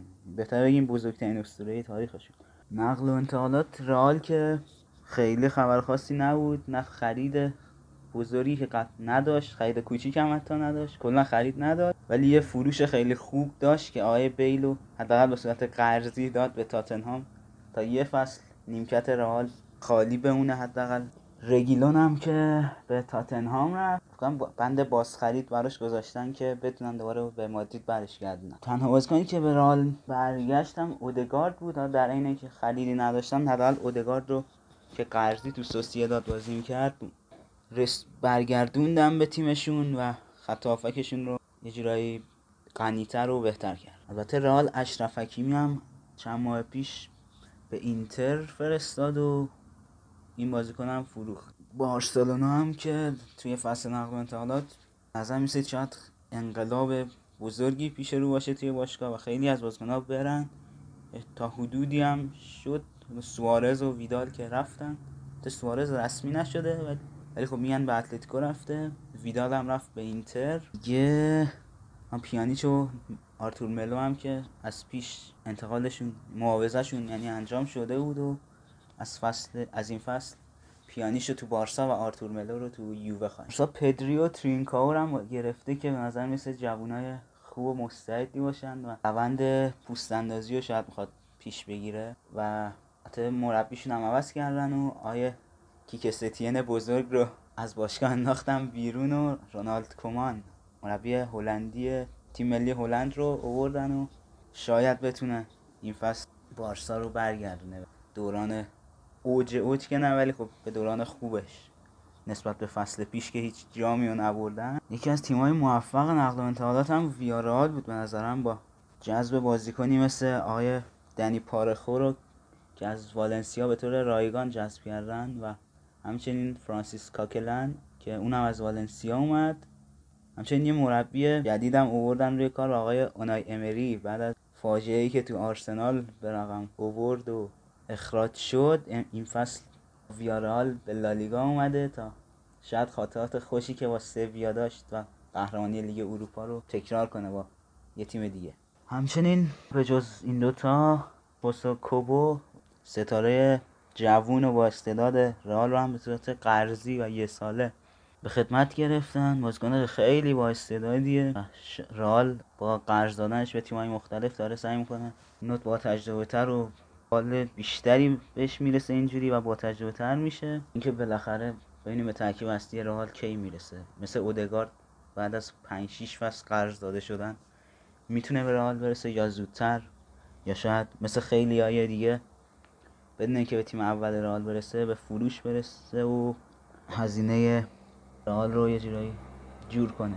بیشتر دید مالی داشته باشن تا اینکه براشون بازی کنن. فروشش کسب سود کنه. ویارال پرویس استوپینان هم از واتفورد گرفته 16 میلیون یورو. آیه رولی هم که دوازمان داد بود رو هم این فصل جمع خودشون داره. حالی که فصل پیش عالی بود با خوب خودش جراد مورنو عملکرد قابل قبولی داشتن امسال با مربی جدیدشون اونای امری و چند تا خرید جدید می‌تونن جزء مدعیای سهمیه باشن در حد قهرمانی که بعید می‌دونن باشن با حضور رئال بارسا و اتلتیکو و حتی سویای آقای لوپتگی. به هر حال باید وایسیم ببینیم در ادامه چه خواهد خط حمله خیلی خوبی دارن این فصل. هافبکاشون هم با حضور کوبو و پارخو خیلی تقویت شده و می‌تونن تیم خیلی خطرناکی باشن. تو خط حملهشون کارلوس باکا رو دارن پاکو الکاسر و جراد مورنو. آقای گل اسپانیایی فصل قبل لالیگا بهتر بهترین گلزن اهل اسپانیا تو لیگ بود پارسال. امسال هم می‌تونه حتی از فصل گذشتهش بهتر باشه. این سراغ اتلتیکو و تیم آقای دیگو سیمونه بعد از حذف جلو لایپزیگ اومدن که توی لالیگا دوباره در حد اندازه مدعی و تیم که رئال بارسا رو اذیت می‌کنه ظاهر بشن هرچند خرید آنچنانی نداشتن. و حتی موراتا هم که دیروز کنم از دست دادن به یووه فروختنه. گفته میشه کوریرا رو از از آرسنال می‌خوان ظاهرا. آرسنال هم توماس پارتی رو می‌خواد به کجا می‌رسه این مذاکرات معلوم نیست. ولی اتلتیکو با همون تیم چغر همیشگی با اینکه پارسال تو اروپا نتونست کاری کنه امسال شاید با حضور سوارز و احتمالا کاوانی بعید نیست با یه انتقال رایگان به اتلتیکو بیاد یه خط حمله وحشتناک رو بسازن با دیگو کاستا. یعنی سوارز کاوانی و کاستا خیلی خیلی خط حمله سمی میشه واقعا. کاستا و سوارز ببینیم می‌خوان چیکار کنن. با رئال هم می‌تونه جالب باشه. تقابل عجیب و غریبشون با راموس. هنوز قطعی نشده حضور سوارز تو اتلتیکو ولی خیلی میگن احتمالش بالاست. ولی رسما اعلام سیمونه چیکار می‌کنه این فصل؟ شاید آخرین فرصتاش باشه توی اتلتیکو و از این سمت کنار گذاشته بشه نمی‌دونم. اتلتیکو همچین رو آسایل پاک. ما والنسیا. والنسیایی که دچار مشکلات مالی شده مدیریت و می‌گفت راستانه ورشکستگی این باشگاه و آخر معلوم نشد ولی خاطر همین کلی از ستارهاشو فروخت. فران تورس رو دادن به منسیتی رودریگو مورنو رفت به لیدز یونایتد با سی میلیون یورو. در این پارخور رو رایگان گفتم به ویارال دادن و همچنین فرانسیس کاکلن ولی در عوض خرید خاصی هم نداشتن و شاید فصل خیلی سختی بشه براشون با از دست دادن بازیکنایی مثل رودریگو و پارخ. و البته فران تورست. باید ببینیم آیا خاوی گارسیا مربی پنجاه سالشون چی کار می‌خواد بکنه. ولی خب دچار مشکلات مدیریتی و مالی بدی شدن و هواداراشون فصل سختی رو پشت سر خواهند داشت هرچند بازیکنهای خوب پارسالشون هنوز بر هستن کوین گامیرو رو داد. می‌تونه تو خط حمله عبود رودریگو رو بارش رو به دوش بکشه یا نه؟ این خفاش های مستایا بعد کرونا که خفاش ها خیلی منفور شدن ببینیم می‌تونن خودشون رو همچنان تو اسپانیا بالا نگه یا غیر از این میشه. اما سویا تیم جذاب فصل گذشته لالیگا یه جورایی آبروی لالیگا توی سطح اروپا میشه گفت با قهرمانی که آورد حداقل اسم, اسم اسپانیا رو توی اروپا نگه یولن لوپتگی که بعد از اتفاقات تلخش و توی تیم ملی اسپانیا و رئال اومد توی سویا و جبران کرد رو یه قهرمانی. خوب آورد با بردن تیمایی مثل من یونایتد و اینتر قهرمان لیگ اروپا شد. این فصل با ایوان راکیتیچی که از بارسا دوباره به جمع سویا پیوسته اسکار رودریگز هافبک رئال که تو رئال به, به تیم اصلی نرسید ولی با فروختنش رئال تونست 13 میلیون یورو درآمد کسب کنه. خریداش که همینا بود. بازیکنایی که از دست دادنم سرخیو ریکو رو دادن به پاریس. اوربانگارم که از دست دادن. رگیلونم که بعد یه فصل قرضی که تو سویا بود برگشت به رئال و از رئال هم به تاتنهام. شاید یکی از جذابترین تیمای این فصل لالیگا همین تیم سویا باشه با لپتگی شاید خیلی اذیت کنه رئال بارسا رو برای قهرمانی. من فکر کنم از اتلتیکو هم این فصل می‌تونه بالاتر باشه توی جدول. البته اتلتیکو بستگی داره ببینیم سوارز رو میاره کاوانی خریدای دیگه داره یا نه. در کل این سویا خیلی تیم دوست داشتنیه. با آقای لوپتگی. بعدم تو سید یک لیگ قهرمانانن و می‌تونن اونجا هم بدرخشن و به جز لیگ اروپا تو لیگ قهرمانان هم حرفی برای گفتن داشته باشه. ما یه اتفاق مهم دیگه هم توی نقل انتقالات این فصل افتاده و حضور داوید سیلوا تو سوسیداد بعد از ده سال حضور تو منسیتی به طور رایگان به سوسیداد برگشت. به لالیگا برگشت و به سوسیداد پیوست. زمانی که با داوید ویا توی والنسیا عالی بودن و تیم خیلی جذابی داشت والنسیا بعدش به سیتی رفت و بعد از کلی قهرمانی توی جزیره حالا برگشته تا سالهای آخر فوتبالش رو تو لالیگا بگذار حتی بحثای زیادی هم بود برای رفتنش به داد چون قبلش با لاتزیو توافق رسیده بود و حتی زمان تستای پزشکیش هم مشخص شده بود یهو خبر اومد که سوسیداد ظاهرا هایجکش کرد از لاتزیو و. امسال توی سوسیداد می‌بینیم. سوسیداد اودگارد رو هم به رال برگردوند بازیکن که قرضی بود تو سوسیداد. و تیم همیشه جذابی هم داشت تو این فصول رئال فصل جدید رقابت ها از شنبه 22 شهریور شروع شد و به خاطر حضور تیما توی تورنمنت های اروپایی خب چند تا تیم هفته اول استراحت کردن مثل رئال بارسلونا اتلتیکو و سویا و چهار تا بازی که نه سه تا بازی برگزار نشد هفته اول. نتایج بازی هم بازی ایبار سلتاویگو که به نگل مساوی شد گرانادا تیمی که این فصل به نظر می‌رسه خیلی جالب داره نتیجه می‌گیره. بیلباو رو که برد هفته دوم بازیشو برده. کادیز تیم تازه صعود کرده دو هیچ از اوساسونا باخت. آلاوز از بتیس باخت. بتیسی که مانوئل پیگرینی رو به تیمش برده بتیس بعد اینکه ستینو به بارسا داد ببین آهش آه بارساییان گریبانش می‌گیره یا نه که؟ به همچین مربی و از بتیس آوردن به بارسا. مستقیم که نرفت از بتیس برکنار شده بود ولی به هر حال چون سابقه تو بتیس داشت حس می‌کنم آه بارسایا بگیره. وایدولید و سوسیداد هفته اول مساوی کردن. یک یک بارسلونا الچه که لغو شد. حتی دوستانه با هم بازی کردن تو همون روز که فکر کنم بارسا یکیچ برد. نمی‌دونم. رئال خطافه هم که لغو شد. اونا هم با هم دوستانه بازی کردن که رئال شیشتایی زد تو بازی دوستانه که مهم نیست بازی دوستانه.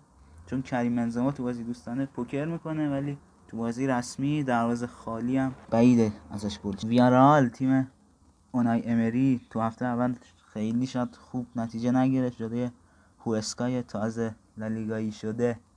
یک یک مساوی کردن. والنسیا یا بازی جذاب دربی شهر والنسیا چهار دو لوانته رو برد همشهریشو و شروع خوب داشت. با اینکه یه سری از بازیکناشو از دست داده و فکر می‌کردیم خوب شروع نکنه ولی چهار تا زد تو بازی اولیشو شاید هفته دیگه هم همینطوری بدرخشن. اتلتیکو سویا هم که می‌تونست خیلی شروع خوبی برای لالیگا باشه لغو شد به خاطر حضور سویا تو فینال لیگ اروپا و اتلتیکو تو یک چهارم که است... بیشتر استراحت کنن نسبت به بقیه هفته اول بازیاشون لغو کردن.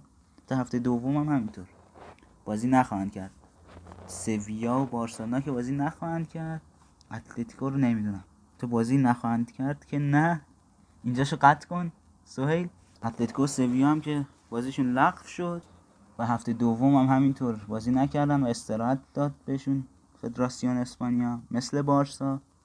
ولی خب رئال هفته دوم بازی کرد و لالیگا رو شروع کرد آقای زیزو. هفته دوم نتایج اینجوری بود. ویارال دو یک ایبا رو برد. اولین برد امری با ویارال خطافه اوساسونا رو یکیش برد. خطافه تیم خوب فصل گذشته تیم چگری بود. سلتاویگو دو یک والنسیا رو برد شاید نشون داد والنسیا تو بازی اول بیشتر فکر کردیم که شروع خوبی هست ولی در ادامه به سلتاویگو باخت. درخشش یاگو آسپاس تو سلتاویگو که هم فصل گذشته میلیمتری تو لالیگا موندن. با خیلی کمی تونستن خودشون رو نگه دارن. ولی خب تیم همیشه قدرتمندی بوده که گریبان رئال و بارسا رو که خوب می‌گیره حتی تو این سال اوسکا و کادیز جدال دوتا تازه لالیگایی شده. به نفع کادیز دو هیچ تموم شد. لوانت اتلتیکو هم که لغو شد و برگزار نشد. مثل سویا الچه و مثل بارسلونا بیلباو حالا معلوم نیست که می‌خوام برگزار کنن. اما گرانادا با تیمی که هفته اول هم تونسته بود ببره بازیشو هفته دوم هم تونست. یه برد دیگه به دست بیاره و فعلا سرنشین جدول لالیگا باشه. دو یک آلاوز بردن بتیس هم دو هیچ وایدولید رو برد. بتیسی که هفته آینده بازی بعدیش با رئال پیگرینی چه خواهد کرد؟ در تقابل با آقا زیزو. سوسیداد و رئال هم که بازی اول رئال تو لالیگا بود و سف سفر شد. با اینکه موقعیت خوبی هم داشتن بنزما از دست داد تو پایی و از این بازی بگم که مارتین اودگارد فیکس بود یه ترکیب جالب شده بود آقای زیدان. بدون هافبک دفاعی این نه کاسمیرو داشت نه والورده رو قرار داده بود تو ترکیب. با خط هافبک مدریچ کروس و اودگارد وارد بازی شدن. خط هم وینیسیوس کریم و رودریگو در سمت راست. دفاعش هم که همون همیشگی. مندی راموس واران کارواخال. از نکات این بازی بگم واران بعد از فاجعه بازی با سیتی که آخرین بازی قبل این بازی لالیگایشون بود تونست برگشت خوبی داشته باشه و نشون داد چقدر ذهنیت آماده ای داره که تونست بهترین بازیکن زمین بشه بعد از اون درخشش بازی با سیتی. البته درخششش برای سیتی بود و خب بازی با سوسیداد نشون داد که دوباره میشه روش حساب کرد و با یه بازی نباید قضاوت کرد. رافا باران رو. رئال خیلی بد نبود. ولی مثل همیشه خط حملش تو این سه فصل که خوب نبوده و از فرصتش همیشه به خوبی بهره نورده تو این بازی هم نتونست گلی بزنه با اینکه موقعیت های زیادی هم ساخت و با یه مساوی بدون گل راضی شدن. ضعف خط حمله و گلزنی خیلی داره اذیت می‌کنه رئال رو واقعا. به یه مهاجم گلزن و فرصت طلب نیازه بازم زیدان به یویچ بازی نداد. نکات دیگه این بازی این که ماروین و سرخی آریباس برای اولین بار فکر کنم برای تیم اصلی بازی کردن به عنوان تعویزی اومدن. با بازی اول نمیشه خیلی در موردشون حرف زد چون آریباس که خیلی کم در حد دو سه دقیقه بازی کرد. ماروین هم واقعا استرس داشت و با اینکه بیشتر بازی کرد نتونست خودی نشون بده. و کم کم آقای زیدان می‌تونه بیشتر بهشون بازی بده. همین که رقابت ایجاد کنه بین وینگراش و کلا بازی کنه. داوید سیلوا هم تعویضی وارد بازی شد و شاید کم کم تو ترکیب سوسیداد جا بیفته و فیکس ببینیم ما یه بررسی آماری بکنیم. بازی والنسیا لوانته رو بازی جذاب پرگل پر موقعیت خیلی خیلی خوب بود. تیم والنسیا که گفتیم به خاطر مشکلات مالی عجیبی که دچارش شده مجبور شد ستارهاش رو بفروشه. تو هفته اول لالیگا با همشهریشون بازی کردن. اول با گل گابریل پاولیستا گل مساوی رو زدن. قبلش خوزه لویس مورالس. همون دقیقه یک به والنسیا گل زده بود. بعد دوباره همین بازیکن خوزه لویس مورالس گل دوم هم زد و جلو افتادن دو یک. ولی مکسیمیلیانو گومز خیلی زود گل دوم رو زد و مساوی شد و نیمه دوم با دو مانوئل وایخو چهار دو بردن با دبل مانوئل وایخو. از نظر آماری ببینیم. 19 تا موقعیت لوانته داشت 14 تا والنسیا. از این 19 تایی که لوانته داشت 14 تا چارچوب بود. و والنسیا همه موقعیتاش تو چارچوب. آمار رو اشتباه گفتم اینجاش پاکشه بریم سراغ آمار این بازی. لوانته 19 تا شوت زد سمت دروازه والنسیا. 8 تاش تو چارچوب بود. والنسیا 14 تا زد که. اونم 8 تاشون تو چارچوب بود. خیلی بازی خوبی بود. حیف شد. ندیدم دربی قشنگی شده بود. با اینکه والنسیا برده 4 دو آمار لوانته به نسبت بهتره و شاید حقش نبوده که بباز جدول گلزنان هم با اینکه دو هفته گذشته و خیلی تیم بازی نکردن بررسی کنیم. خوزه لویس مورالس لوانته جار مورنوی ویارال بازیکن عالی مهاجم بی‌نظیر و یاگو آسپاس. هر سه با دو گل. فعلا در صدر هستن به همراه ماکسیمیلیانو گومز والنسیا و همینطور مانوای خوب که اونم از والنسیا است. خب خیلی از تیم‌ها بازی نکردن. اتلتیکو بازی نکرده سویا بازی نکرده بارسا بازی نکرده رئال یه بازی کرده. هنوز مونده تا بتونیم در مورد جدول حرف بزنیم. ولی خب چیز جالبی بود که گرانادا با دو تا برد هفته اولیش فعلا صدر همینطور بتیس. هر دو شیش امتیاز گرفتن. بتیس این هفته بازی هم با رئال داره چه بازی سختی بشه. شاید پیگرینی سورپرایزمون کنه با تیم بتیس. حداقل دو بازی اول که خوب بودن. ممکنه یکی از سورپرایزهای این فصل لالیگا باشه اما از تیمای تازه صعود کرده بگیم. هوسکا کادیز و الچه که فصل گذشته توی لیگ دوم لیگ آدلانته سابق اسم جدیدش سکوندا دیویژن باشه. یه همچین چیزی از اون لیگ اومدن. به این شکل دو تا تیم اول مستقیم میان. و چهار تا تیم بعدی به صورت پلی آف بازی می‌کنن و سومین تیم صعود کننده تعیین میشه. و هوسکا فصل پیش با 69 امتیاز از لیگ از لیگ 22 تیمه دسته دو اسپانیا که 42 بارم با هم بازی می‌کنن تونستش به عنوان صدرنشین بیاد.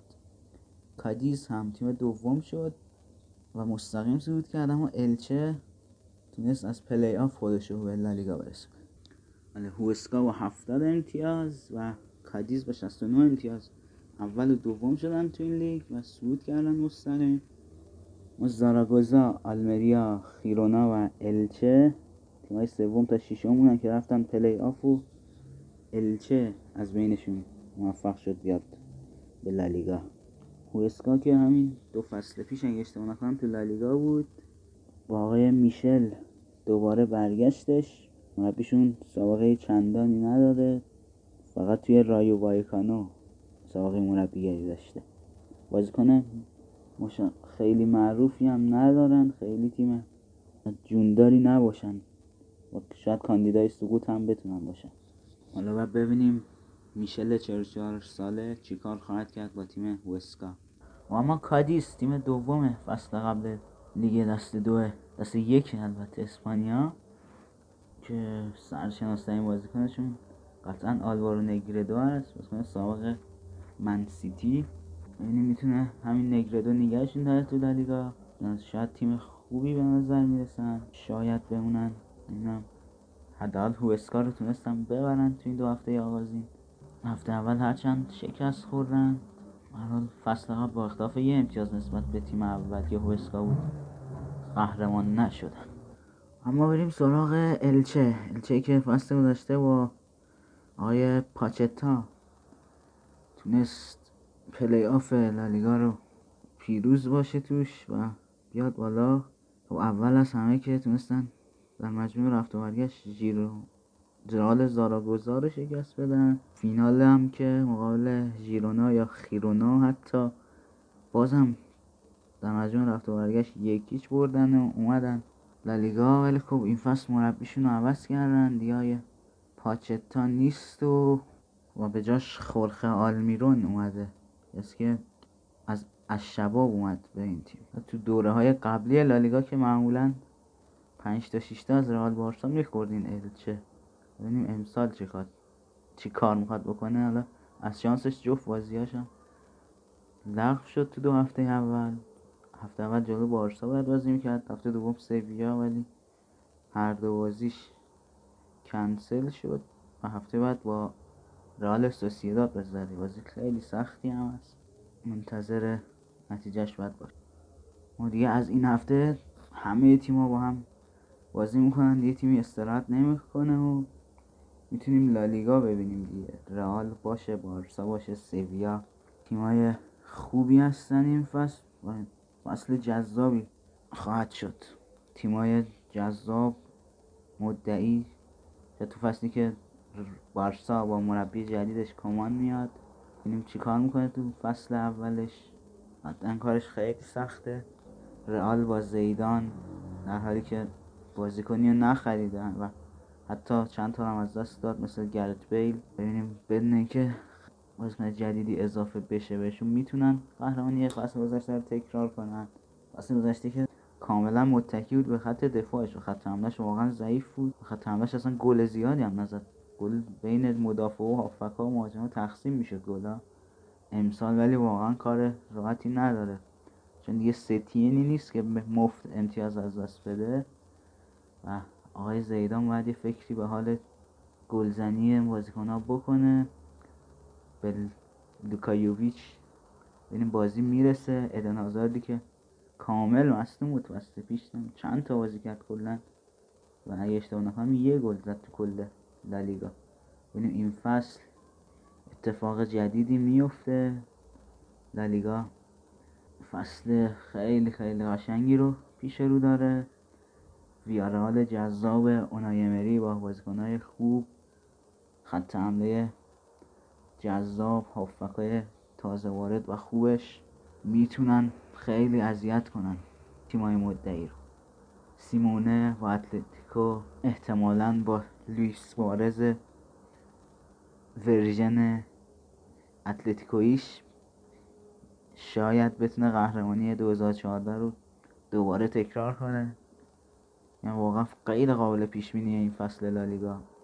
مسی که میاد شاید آخرین فصلش تو لالیگا رو داشته باشه و میاد دوباره بدرخشه. آقای گلی رو مثل همه این سالهای گذشته تکرار کنه و آقای لالیگا بشه واقعا.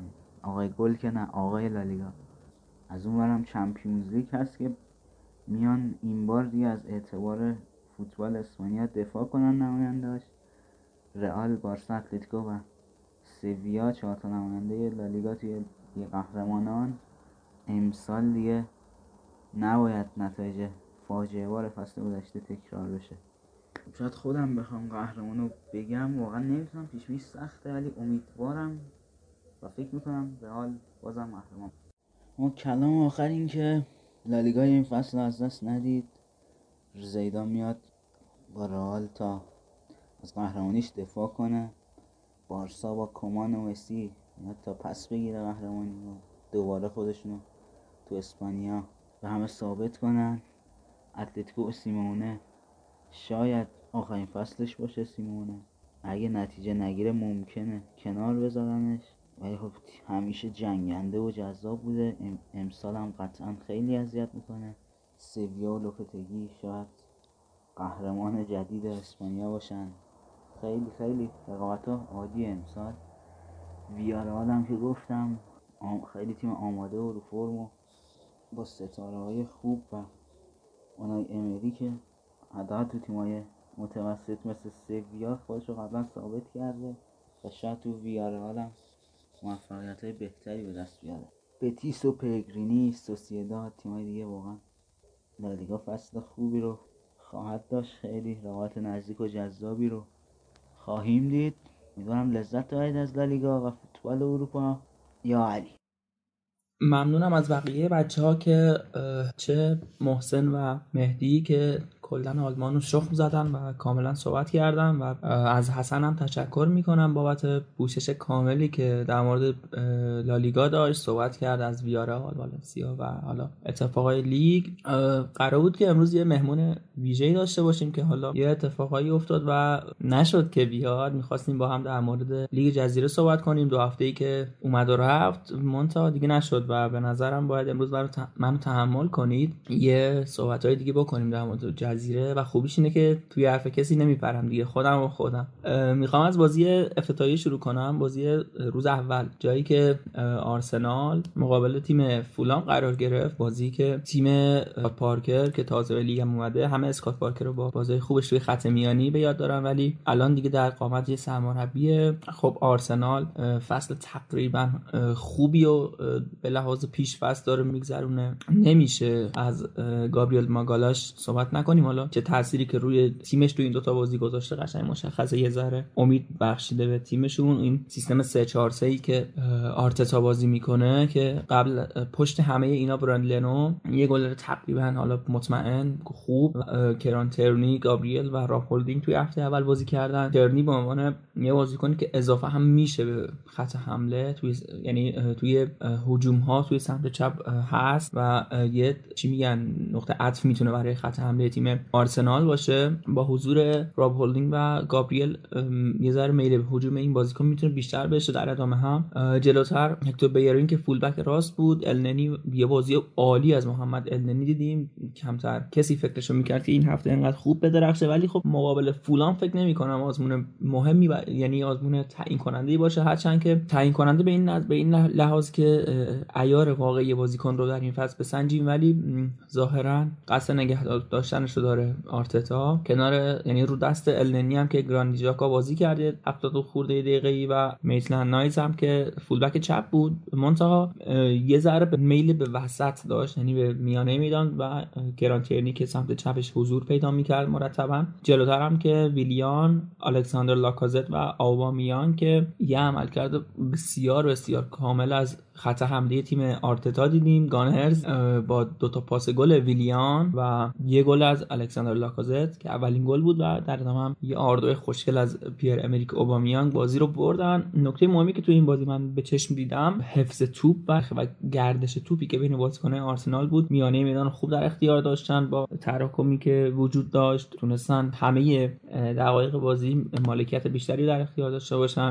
فضاها رو پوشش بدن کاملا و می‌شد اون بازی رو به عمق بازی که سعی در قرار دادن ویلیان و اوبامیان در صحنه ها داره و می‌خواد اینا رو صاحب توپ کنه که با استفاده از هم تکنیک هم دریبلینگ و همین که توانایی ارسال پاس ها و ایجاد فضایی که برای بقیه دارن به گل برسن. آرسنالیا توی این بازی کلی از فضای پشت سر فولام استفاده کردن. بازی خوبی اصلا از تیم فولان فولام ندیدیم. بخوام به در مورد کل فولام صحبت کنم. یه چهار تقریبا چهار دو سه یک کلاسیک اما ناکارآمد برای این تیم. شاید اگه فیکس به بعضی بازیکن‌ها مثل بابی میتروویچ و زومبا آنگیزا بازی بده و البته آنتونی ناکارتی که اکثر ما فکر کنم میشناسیمش رقیب علی جهانبخش توی برایتون بود. خیلی هم بازیکن خوبیه ناکارت ولی نمی‌دونم چرا بهش بازی نمیده و به مرور هم احتمالا آلفونس آرئولا رو هم توی گل گلر می‌بینیم توی گل.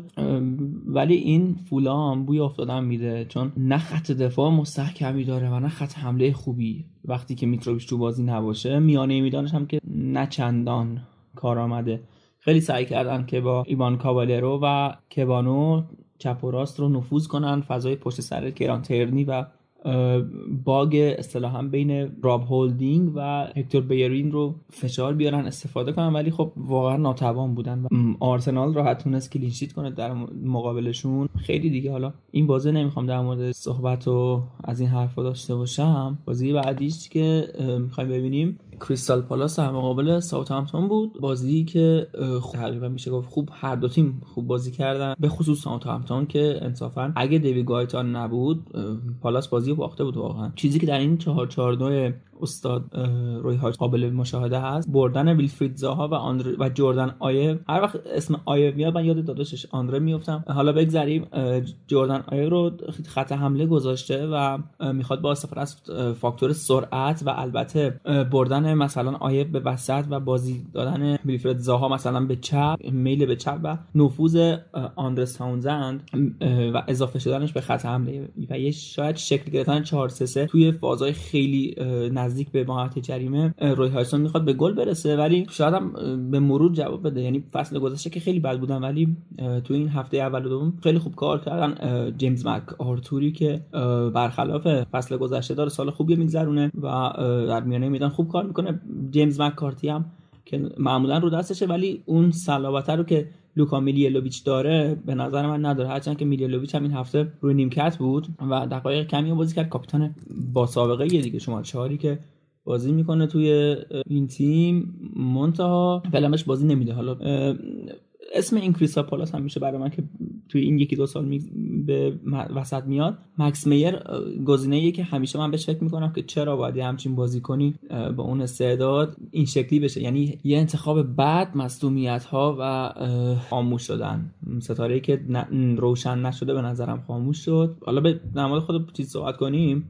خط, خط دفاع ساوت همتون با میچل که جانشین پاتریک فن آن هولد شده اسکات دان و کویاته سمت راست هم که جوال وارد حتی جوال وارد دفاع وسط هم می‌تونه باشه و بارها بازی کرده ولی خوب نشون میدن. یعنی پوشش فضاها رو کاملا مسلطن. اما با وجود همه این صحبت ها خیلی خوب بازی کرد خیلی فشار آورد. ولی یه ویسنت گوایتا اون پشت رجوع داشت که حسابی از خجالت خط حمله تیم رالف هازن هتل در اومد و ناکام گذاشتی که اون دنی اینکس و چارلی آدامز حد چقدر زدن به در بسته خورد.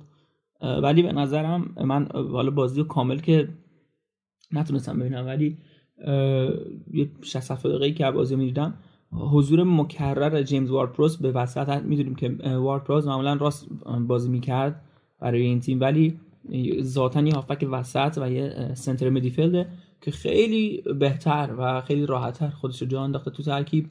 اون کنارش هم اوریل رومئو بازیکن اسپانیایی ساوت همتون فضای عقبتر روی ذره پوشش میده و خیلی بهتر این دوتا با هم همخونی دارن بازیخونی دارن.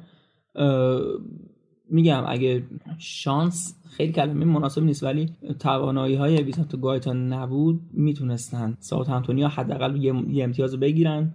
خیلی تلاش کردن هفتاد و یادم نیست چقدر ولی هفتاد و اینا صاحب توپ بودن 70 به 20 مثلا 70 به 30 همچین چیزی 72 مثلا دو به 20 به 28 مثلا حالا یه چیزی صاحب توپ بودن خیلی فشار آوردن خیلی هم شوت زدن از کنارها به خصوص توپا رو می آوردن ولی نتونستن. برندش هم فکر کنم دو برابرم چیز با آمار بازی و دقیقا یادم نیست ولی فکر کنم دو برابر پالازیو فقط پاس دادن به هم دیگه. چیزی بود 500 به دیگه. نشد که بشه.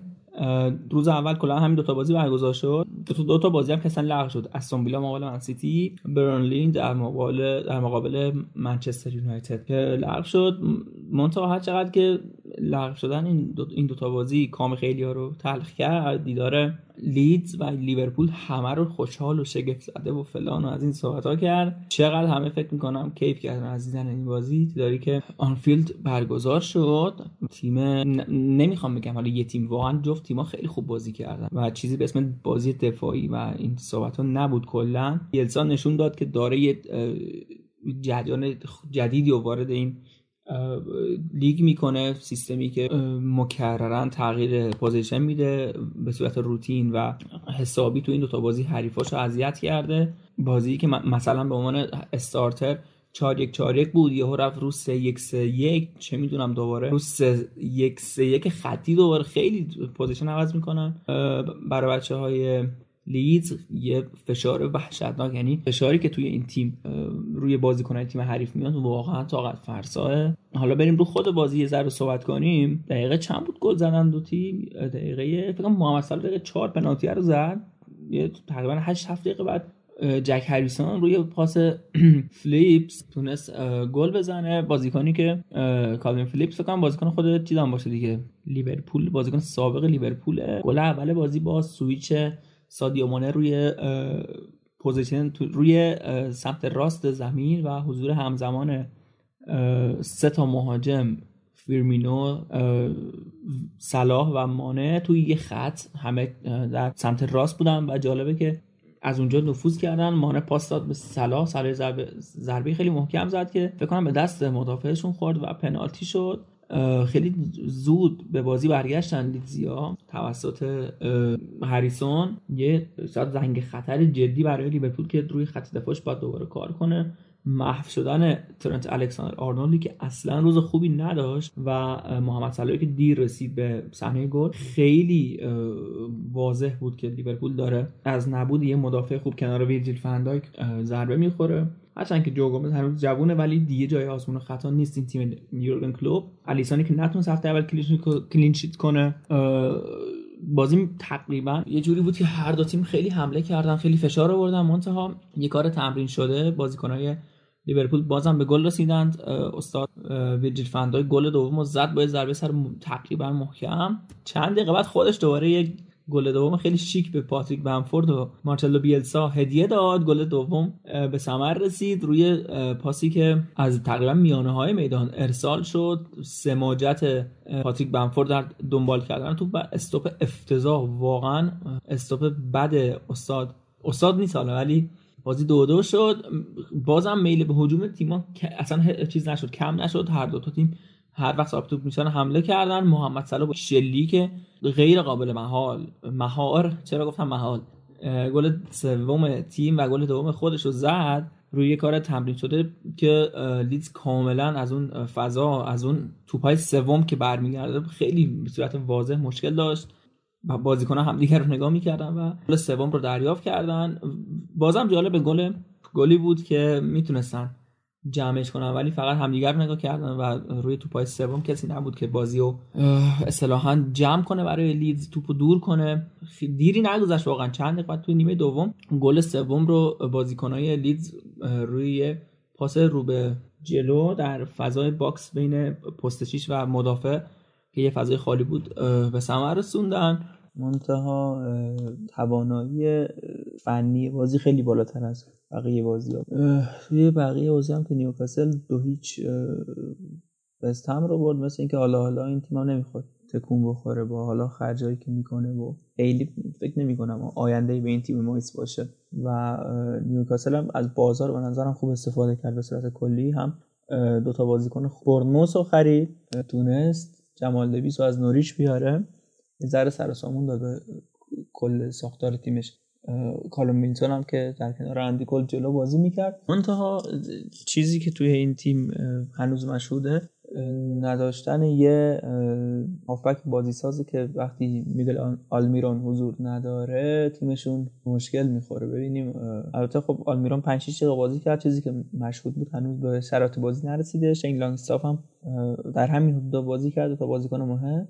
رایان فریزر هم پاش به توپ نخورد به زمین نیومد. بازیکنی که از برموز با قراردادی آزاد به همراه کالوم ویلسون اومد. رهبری جمال لاسلز بازم تو این بازی مشهود بود. خوب تیم رو به جلو می‌برد و تونستن تو اول clean sheet کنن.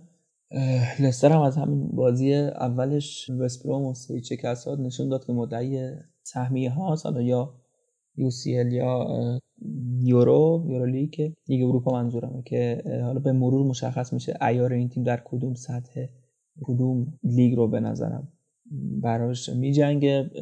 زوج ویلفرد اندیدی و چاغلار سویونچو این بازی به خط میانی رو اداره می‌کرد نبود جانی اونز. نمره خوبی هم گرفت ویلفرد اندیدی عالی بازی کرد. هرچند همه نگاه تو این بازی به تیموتی کاستانیه تازه وارد بود با گلزنیش توی این بازی و بازی خوبی که انجام داد. خیلی مورد توجه قرار گرفت. همه تیم لستر تو این بازی به نظرم سوای آیوز پرز همه خوب بازی کردن. جیمی واردی که brace کرد. باز هم از همین هفته اول جنگ آقای گلی بین واردی و اوبامیانگ و بقیه شروع شده. فکر می‌کنم که امسال هم در ادامه این روند پایدار بمونه و شاید حضور جیمز مدیسن پشت واردی که هفته اول هم خیلی ده دقیقه بیشتر 15 دقیقه بازی نکرد می‌تونه کمک کنه به واردی بازم برای رسیدن به این آمار. خیلی نمی‌خوام رو این بازی زوم کنم صحبت کنم.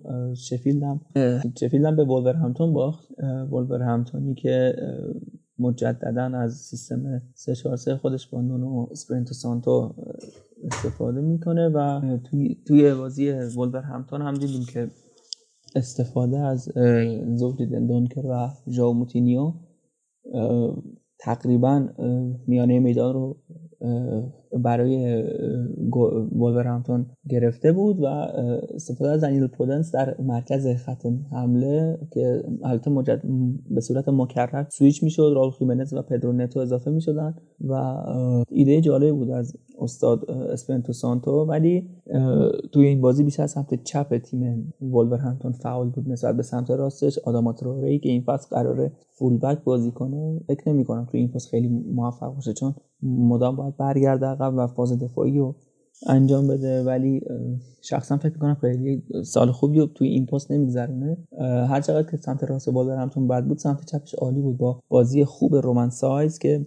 این بازیکن هم گل زد و هم توی حملات خیلی شرکت داشت و به جلو میومد فرناندو مارتکال خرید جدیدشون از لیون ایستاب بازی می‌کرد و سایت میل به هجوم زیادی برای ساپورت فضای پشت سر پودنس و نتو رو داشت که این آزادی عمل رو به دو تا مهاجم و خط هافک می‌داد که به جلوتر بازی کنن. راول خیمنز هم که این بازی یه گل زد مهاجم مکزیکی خوب این تیم به نظرم. با رفتن دیگو جوتا شاید سر کار سخت میشه ولی دیگه همه توپا به خودش می‌رسه. خیلی این بازی به نظرم جای صحبت نداره. این چیزایی که بگیم رو شاید در هفته های شیشم هفتم هشتم به صورت مشهود ببینیم. دو تا بازی خیلی مهم و جذابتر دیدیم این هفته. یکیش اورتون تاتنهام بود و دیگری چلسی برایتون. البته در این بینم تاتنهام خیلی هفته بعد واقعا بدی داشت. به اورتون و تیم کارلتو توی بازی واگذار کردن. تاتنهام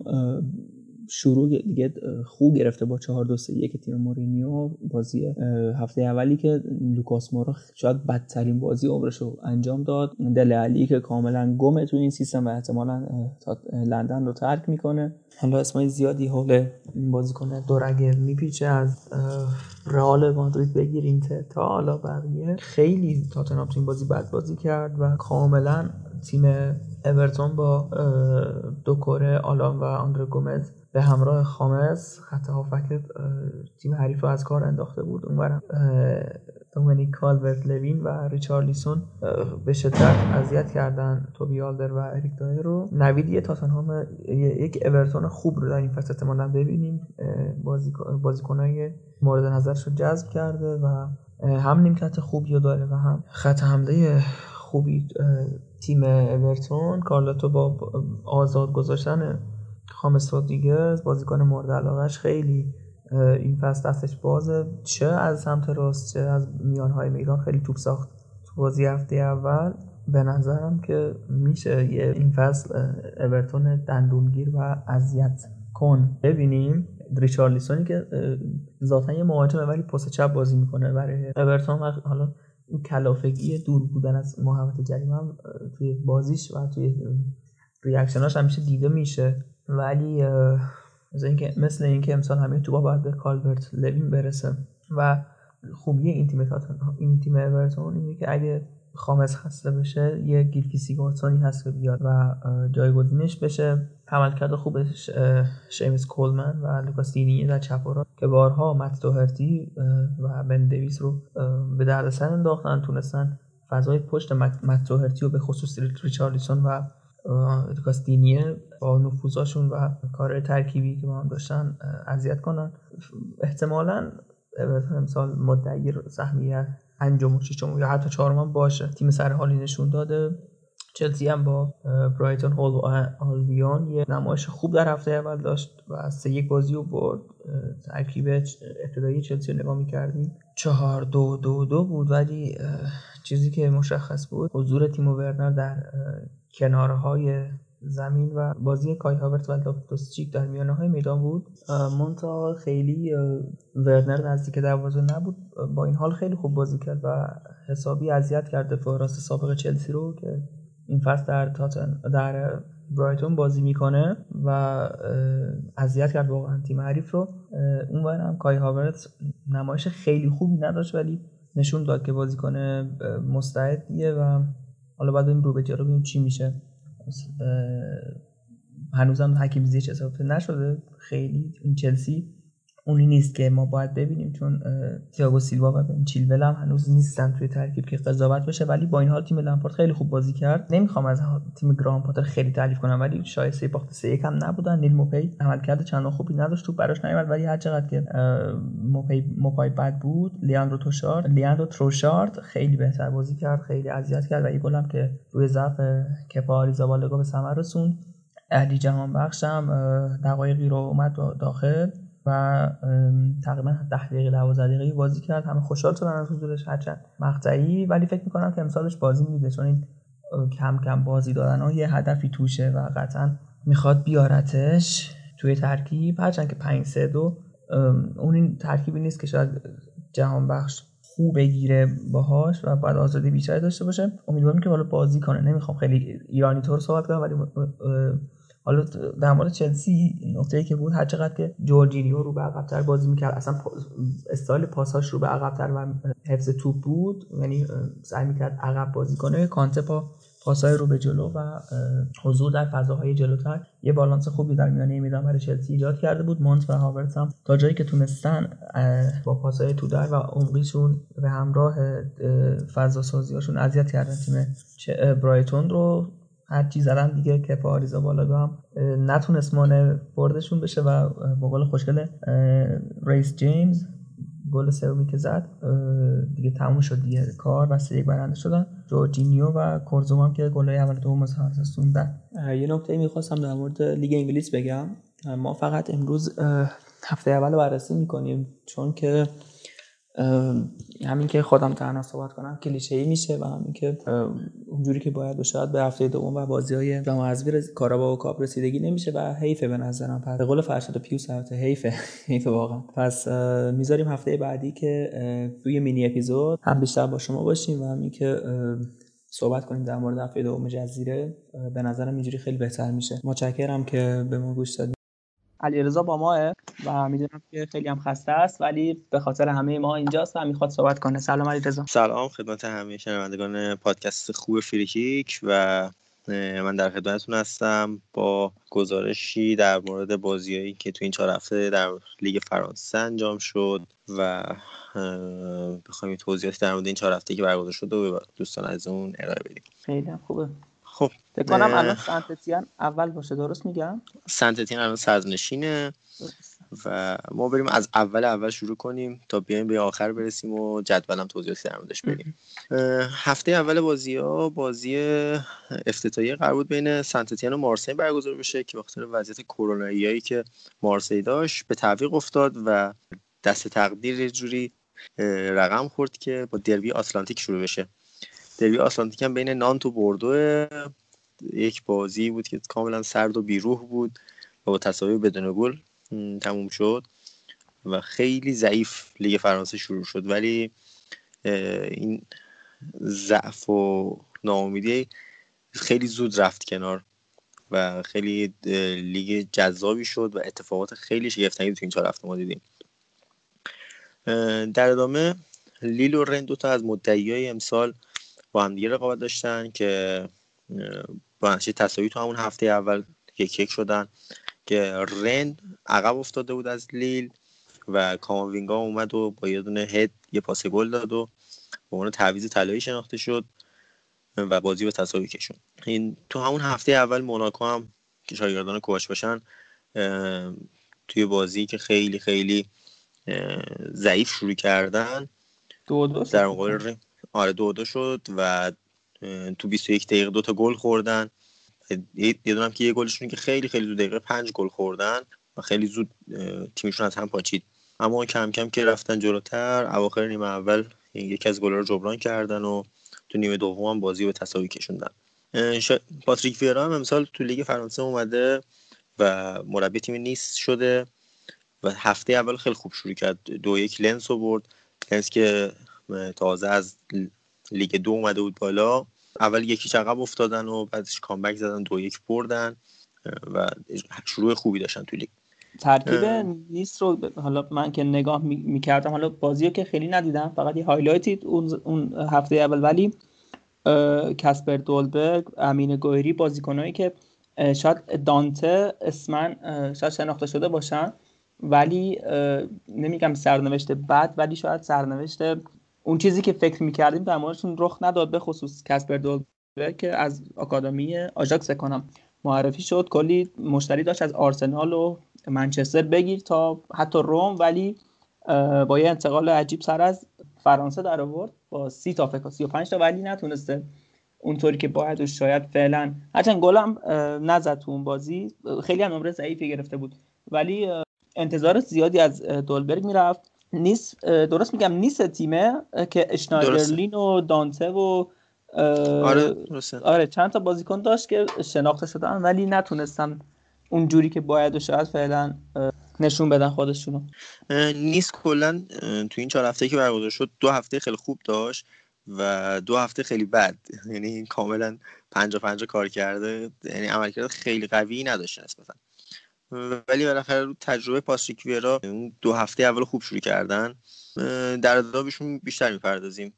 در بیشتر صحبت می‌کنیم.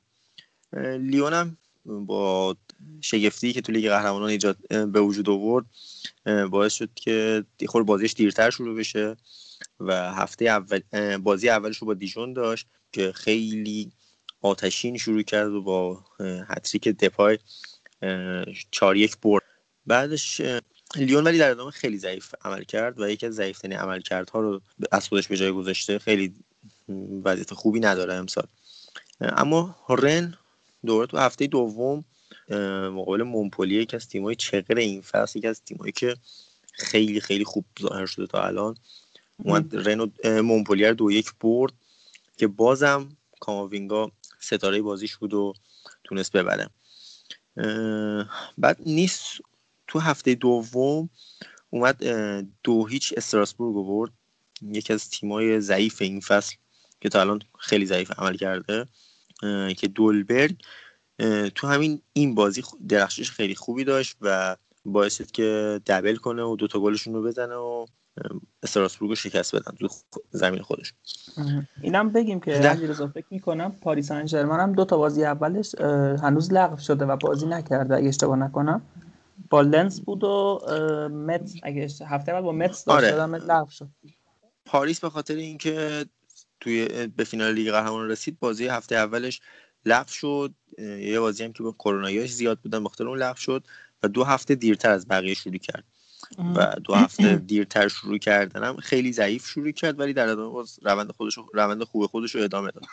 که هفته اول هفته اول با لنس که تازه اومده بود یعنی اولین شگفتی لیگ با این شروع با باخت پاریس به لنس شروع شد که یکیشون باختن تو زمین لنس و هفته دومش هم که جلوی مارسی بعد از نه سال تو خاک خودشون به مارسی باختن و باعث شدن که مارسیات هم از قهرمانی بایرن توی فینال خوشحال باشن هم از شکست دادنشون شکست دادن پاریس توی خاک خودشون.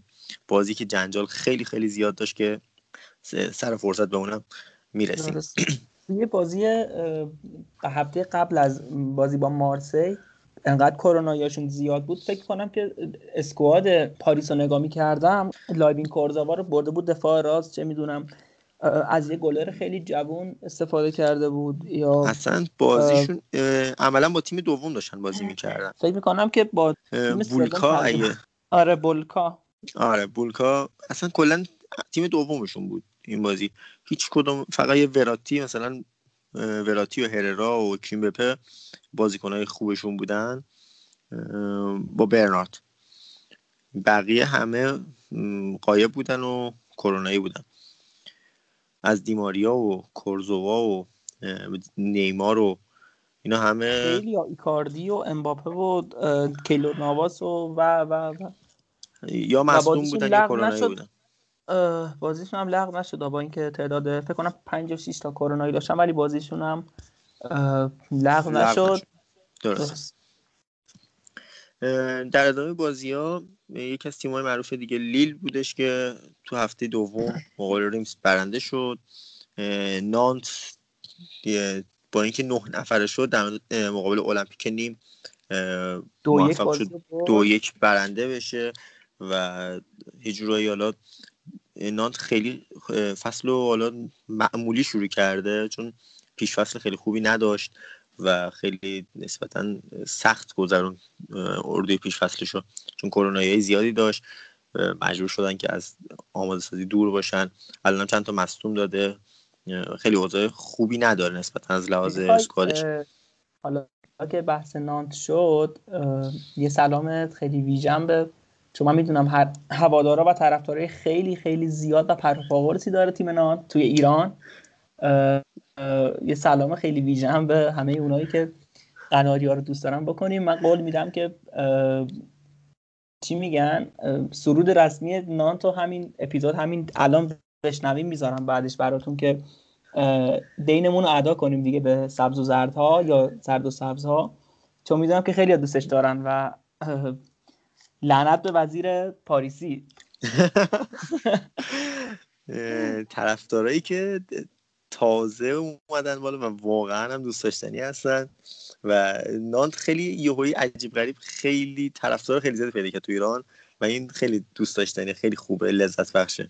می‌خوای بگیم دیگه علیرضا ادمین رسمی باشگاه نانت در ایرانه و اگه مشکلی هم پیش نیاد یه چند وقت دیگه تیک آبی رو می‌گیره از خود نانت امیدوارم که زودتر اینو بتونیم انجامش بدیم. آره دیگه خواستیم سلامی هم بکنیم وسط به اونایی که نانتو دوست دارن. می‌دونم بدخواه زیاد داره نانت توی هفته فکر می‌کنم دوم گفتیم که پاریس هم یکیش باخت. اونورم بردو تونست آنجا رو دو هیچ ببره. بردو من فکر یعنی فکر نمی کردم انقدر سر حال و تیم مقابلم خیلی تیم قدرتمندی نیست ولی بردوه یه ذره از اون فرم قدیمی خودش فاصله گرفته. فکر می‌کنم که لورن کوشیلنی و خیلی یادم نیست حالا بازیکناشونو ولی یه زمانی توی برهه 2010 11 12 تیم خوبی داشتن و گاهن اذیت می‌کردن بالا نشینا رو. دقیقا الان معروف ترین بازیکنشون و کاپیتان تیمشون هم کوشلینیه دیگه خیلی اسکواد قوی آره ندارن امسال. یه ذره ضعیف شدن نسبت به قبل. ولی تو همین بازی برد و با آنژه یه اتفاق خیلی جذابی افتاده. یه بازیکنی مطرح شد که در ما اسم اسمش خیلی بیشتر میشنویم و محمد علی چو بازیکن آنژه با 16 سال سن اولین بازیکن متولد سال 2004 بود که تو لیگ یک بازی لیگ یک بازی کرد. و بازیکنی که ما در آینده اسمشو خیلی بیشتر از اینها خواهیم شنید. از خیلی مدت زمان کمی بود ولی آره. با این سن کم واقعا خیلی خوب تو 16 حتی فرانسه خب این جوانگرایی ها رو همیشه تو این چند سال داشت. چند وقت پیشم که کاماوینگا جوان ترین ملی پوش تیم ملی فرانسه شد. توی بازی با کرواسی اگه اشتباه نکنم. درسته بریم حالا خیلی این هفته چیزی داشته نداشت هفته دوم؟ حالا هفته دوم شاگردان کوچ هم با اینکه ده نفر شدن متس رو بردن. ارزم به حضور که سنت استارت بازیش رو با لوریان انجام داد که کلو شاگردان کلوت پوئل قدم اولشون خیلی محکم برداشتند و استارت قوی داشتن تو لیگ. بعد از اونم وارد هفته سوم میشیم که آها از هفته دوم بازی آخر هفته دوم بازی مارسی با برست بود که طرفدارای دو آتیشه برست جنجال خیلی زیادی درست کردن. جو سنگین درست کردن واسه مارسی ولی مارسی با این وجود جو سنگین تونست چه سه دو برنده بشه تو زمینه. ناگوتوما هم که خب ناگوتوما هم که به مارسی پیدا ناگوتوما هم اومد مارسی و یکی از با تجربه ترین بازیکنایی که تو رده ملی خیلی 103 تا بازی ملی داره. یکی با تجربه ترین باز.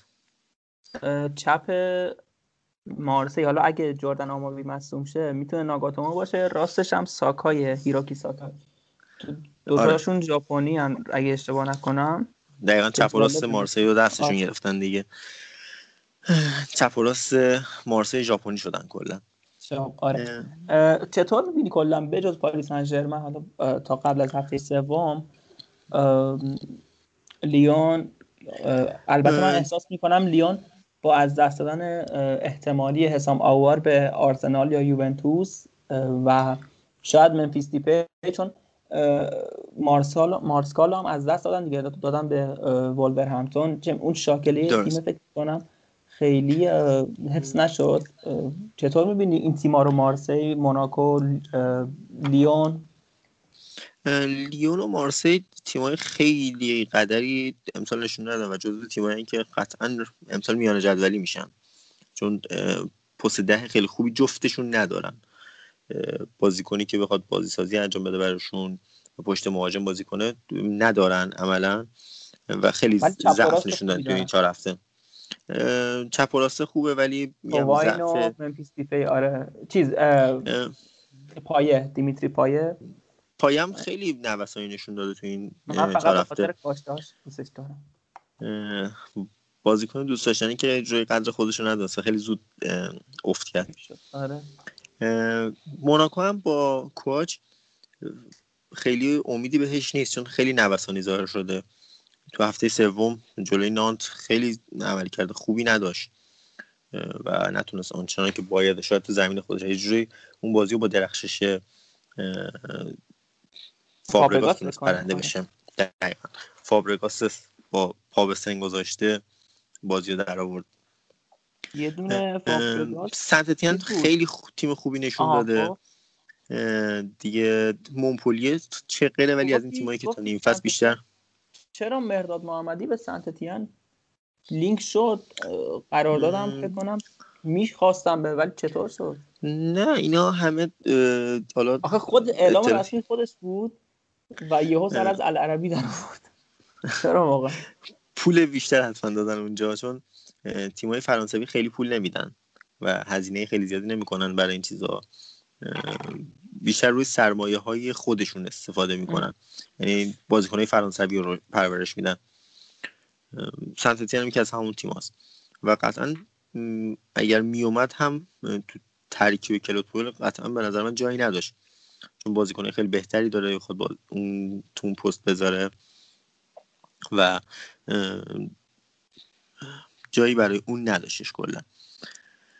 کیه الان سنت- مهاجم اه، کیه مهاجم نوک چیز سنتتین مهاجم نوکش یه هامو هاموما فکر کنم داشتم ولی نمی‌دونم هاموما- اون آره. خوبه هاموما یا نه. هاموما خیلی خوبه و حتی بازی با نانت هم گل اولشون رو زد تو هفته چهارم. بازیکن خوبیه. بوانگام خیلی خوب نشون داده گابونیه هم وطن اوبامیانگه. بازیکن خوبی نشون دادن اینا. و جایی برای ما مهداد محمدی آره. برای اون پیدا نمی‌شد عملا. میگم بازیکنه هم بازیکنهای جوون خوبی داره هم بازیکنهای بهتر از مرداد محمدی ما. و اینکه بگیم بازیکنهای ایرانی تو سطح لیگ فرانسه خیلی نمی‌تونن موفق بشن.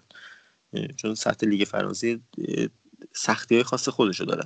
ولی خب فوتبالیه که معمولا با خلاقیت فردی و تکنیک به نظرم بازیکن می‌تونه توش موفق باشه. یعنی اگه هن چی میگن؟ حمله توپ خوبی داشته باشی و قدرت دریبل اینا داشته باشی شاید بتونی.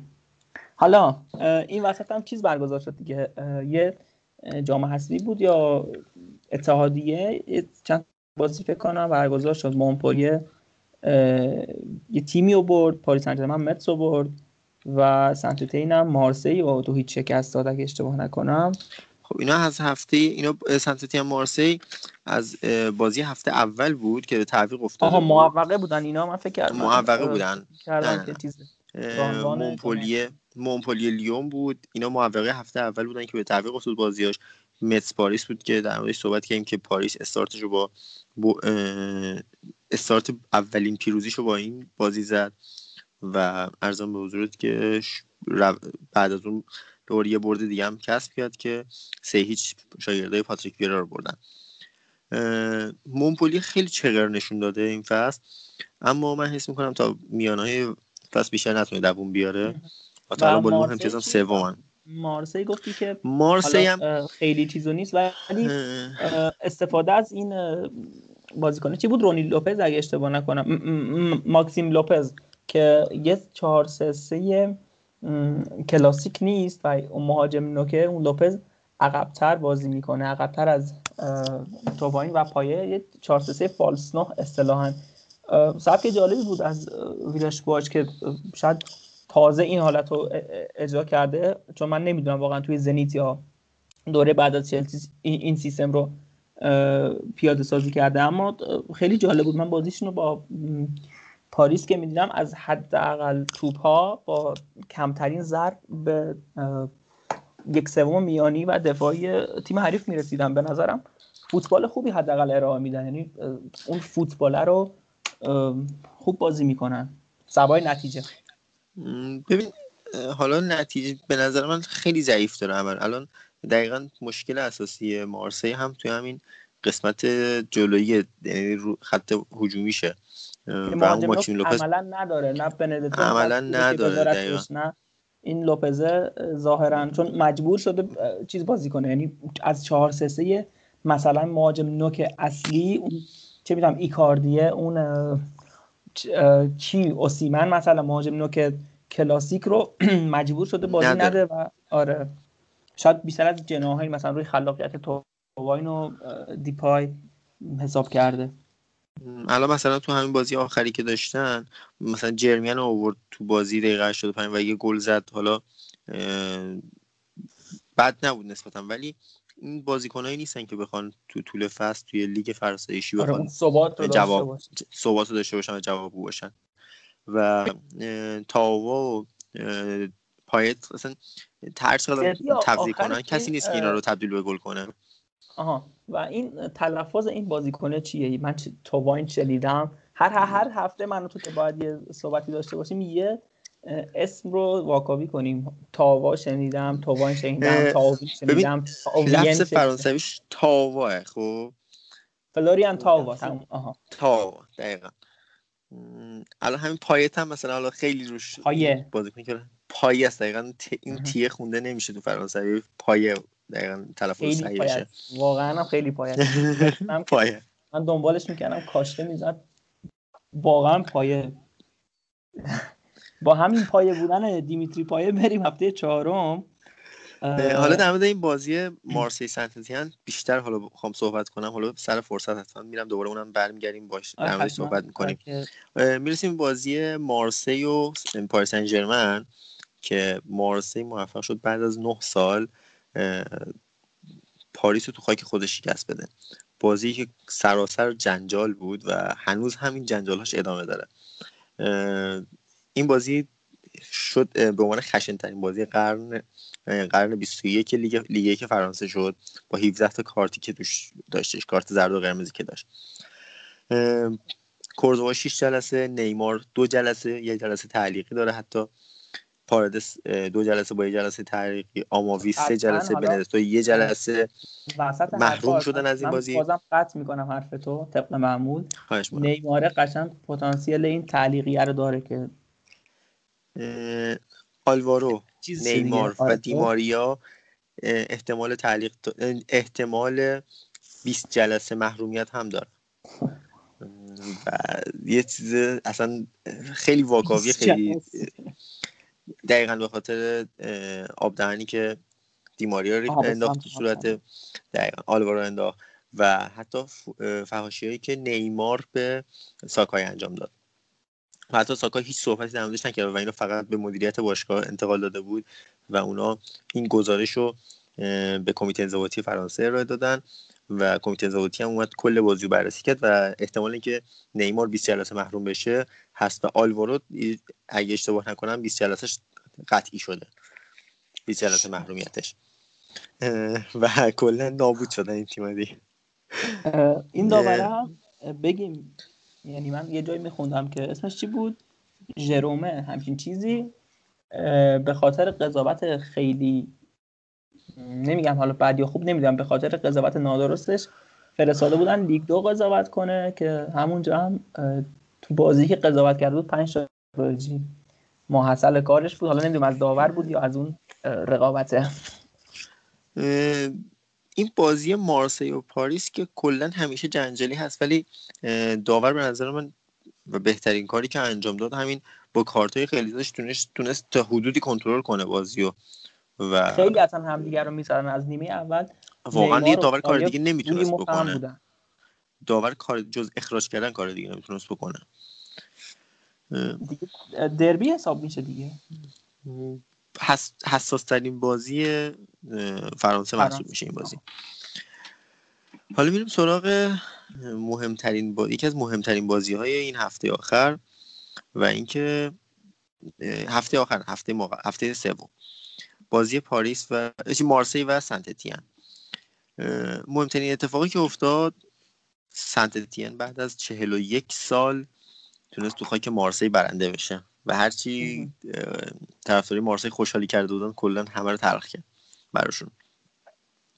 بعد از 41 سال تونست برنده بشه تو زمینشون و رکورد بی‌نظیر رو جابجا کرد. اما مهمترین اتفاقی که افتاد که در مورد کلود پوئل بود. کلود پوئل هم به تاریخ پیوست تاریخ لیگ یک پیوست. برای 600 امین بار رو نیمکت رو نیمکت نشست تو لیگ یک و جزو 6 مربی با سابقه لیگ یک شد. فکر می‌کنم 50 60 سالشه دیگه. 59 60 فکر کنم 59 سالشه. لیون 59 بوده حالا لیل بوده حتی موناکو بوده. درست میگم یا؟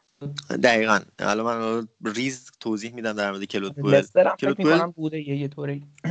کلوت پوئل سال 2019 برگشت فرانسه و کلا اه، 22 تا بازی برای سنتتین رو نیمکت نشست. از سال 2002 تا 2008 هدایت لیلو داشت. 228 بار مربیگریشو کرد.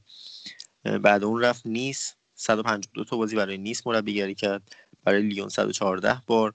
83 بارم برای موناکو. که کلا میشه 600 و اه، 599 تا بازی. بازی با مارسی هم که مارسی؟ 600 امین بازیش بود که برای 600 امین بار رو نیمکت نشست. حالا مربی با سابقه که تو لیگ یک مربیگری کردن گویروکس 895 تا بازی کجا؟ بعدش کجا؟ گویروکس نه، کجا؟ تو لیگ یک فرانسه. نه تیمه کجاست؟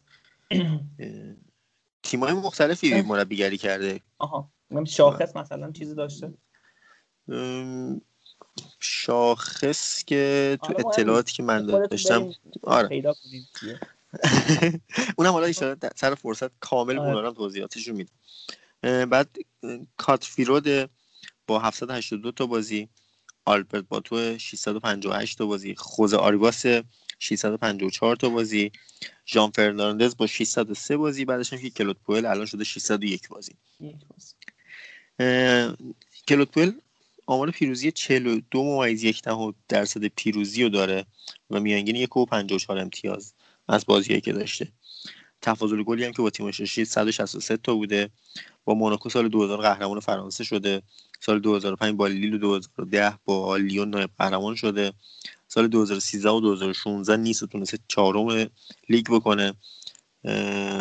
و افتخاراتش توی لیگ با این تیم این بوده. و یکی از مربی 20 با سابقه خیلی خوبه 20 سال دقیقا مربی بوده و سه سال فقط. تیم نداشته.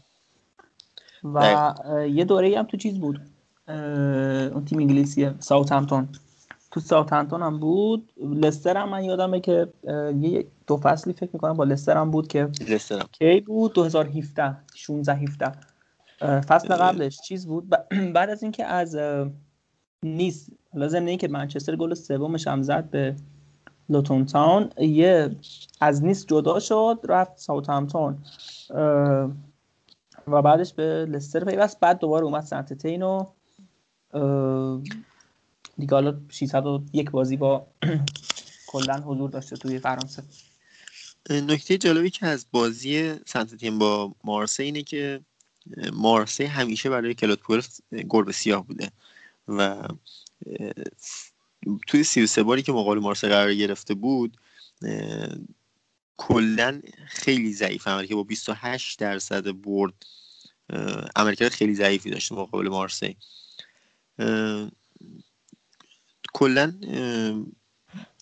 اومد توی این بازی همه ی رکورد ها رو جابجا کرد و یه شب واقعا واقعا فوق العاده واسه خودش رقم زد. خاطر انگیز بوده دیگه. دو هیچ فکر کنم. دقیقا. دو هیچ سنتتیان برنده شد. از سال از ده آگوست 1979 سنتتیان نتونسته بود برنده بشه. و همیشه و آخرین نت- امتیازی هم که گرفته بود تو خاک مارسی سال 2016 بوده. که بعد از این همه سال چهار سال بازنده مطلق بوده دیگه توی دقیقا.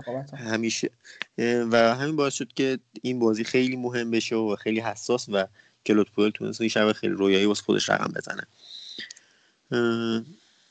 توی هفته چهارم پاریس سن ژرمن تونست سه هیچ فکر کنم نیست رو بزنه. دیگه فکر کنم بهشون برخورد بعد از این هم بازی. دیگه آره اومدن و شاگردای پاتریک ویرا رو حسابی در هم کوبیدن و له کردن اولا. انتظار داشتم بگی س- شاگردای چیز مرد جبهه منتظر بودم بگی مرد جبهه ای یا گفتی ویرا؟ تصوراتم چیز شدی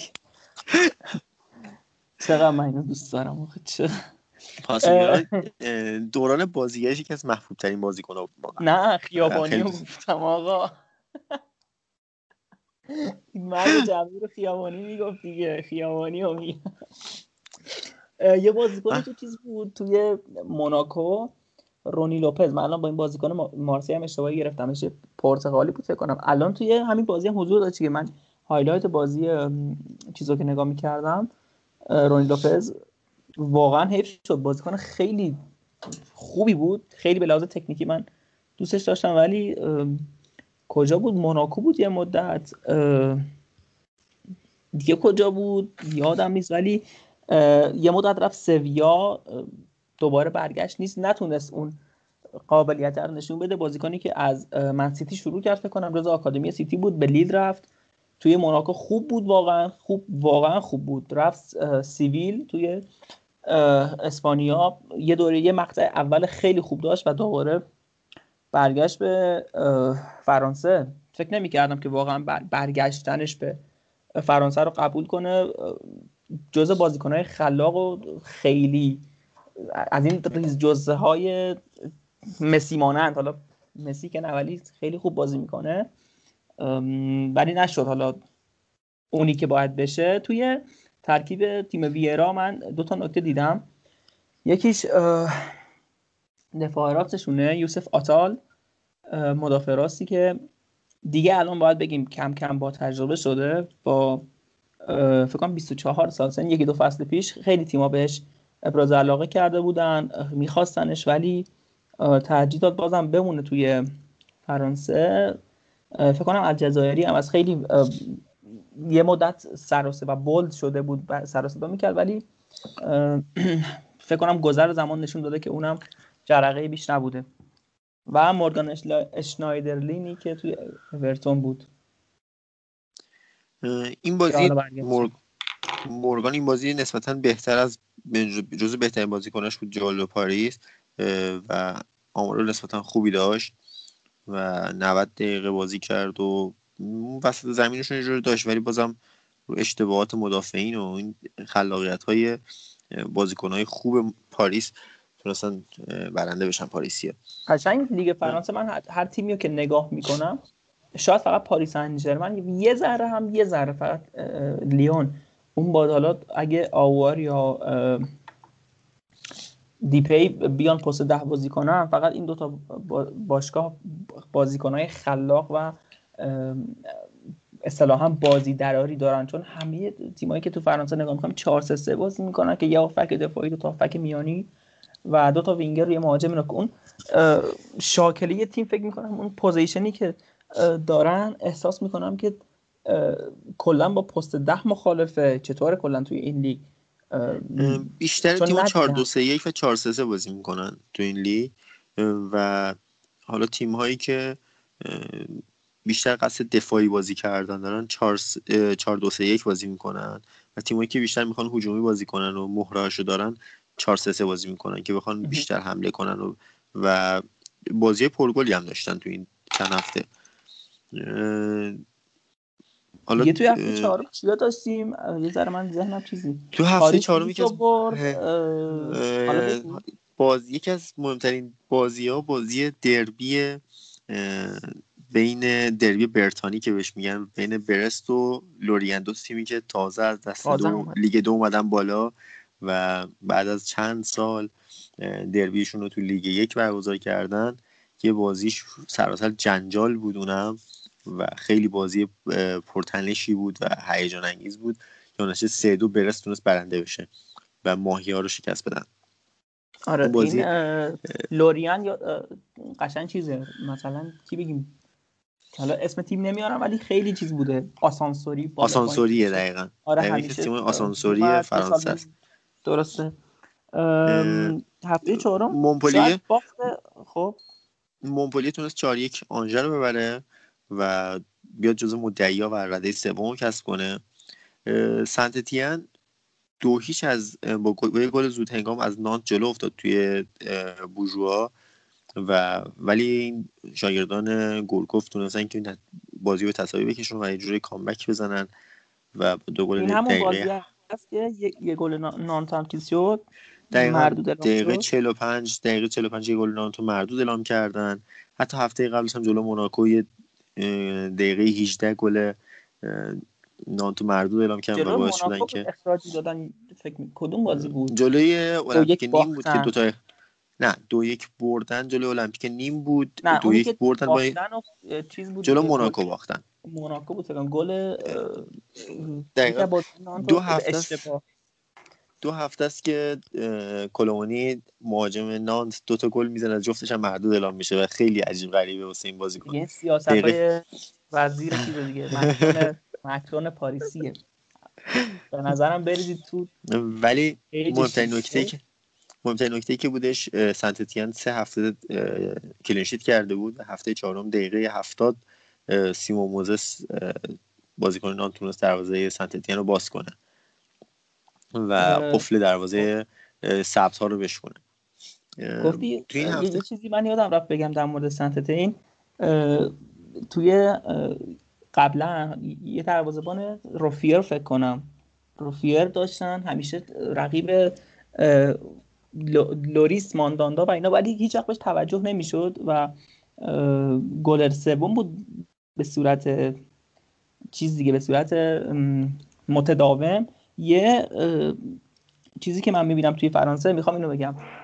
گلرهای خوب خیلی هستن ولی اون سطح بالا رو ندارن که بخوان خیلی تضمین کنن دروازه ای رو معمولی و میگم مثلا همین چیزی که از سنتتین یادم مثلا رفیه بود خیلی صحبت می‌شد فلان و اینا ولی هفته بعدش مثلا یه سوتی می‌داد. یا حالت مثلا بارتستوری بود. خیلی ندیدم حتی دوریز حتی چه می‌دونم.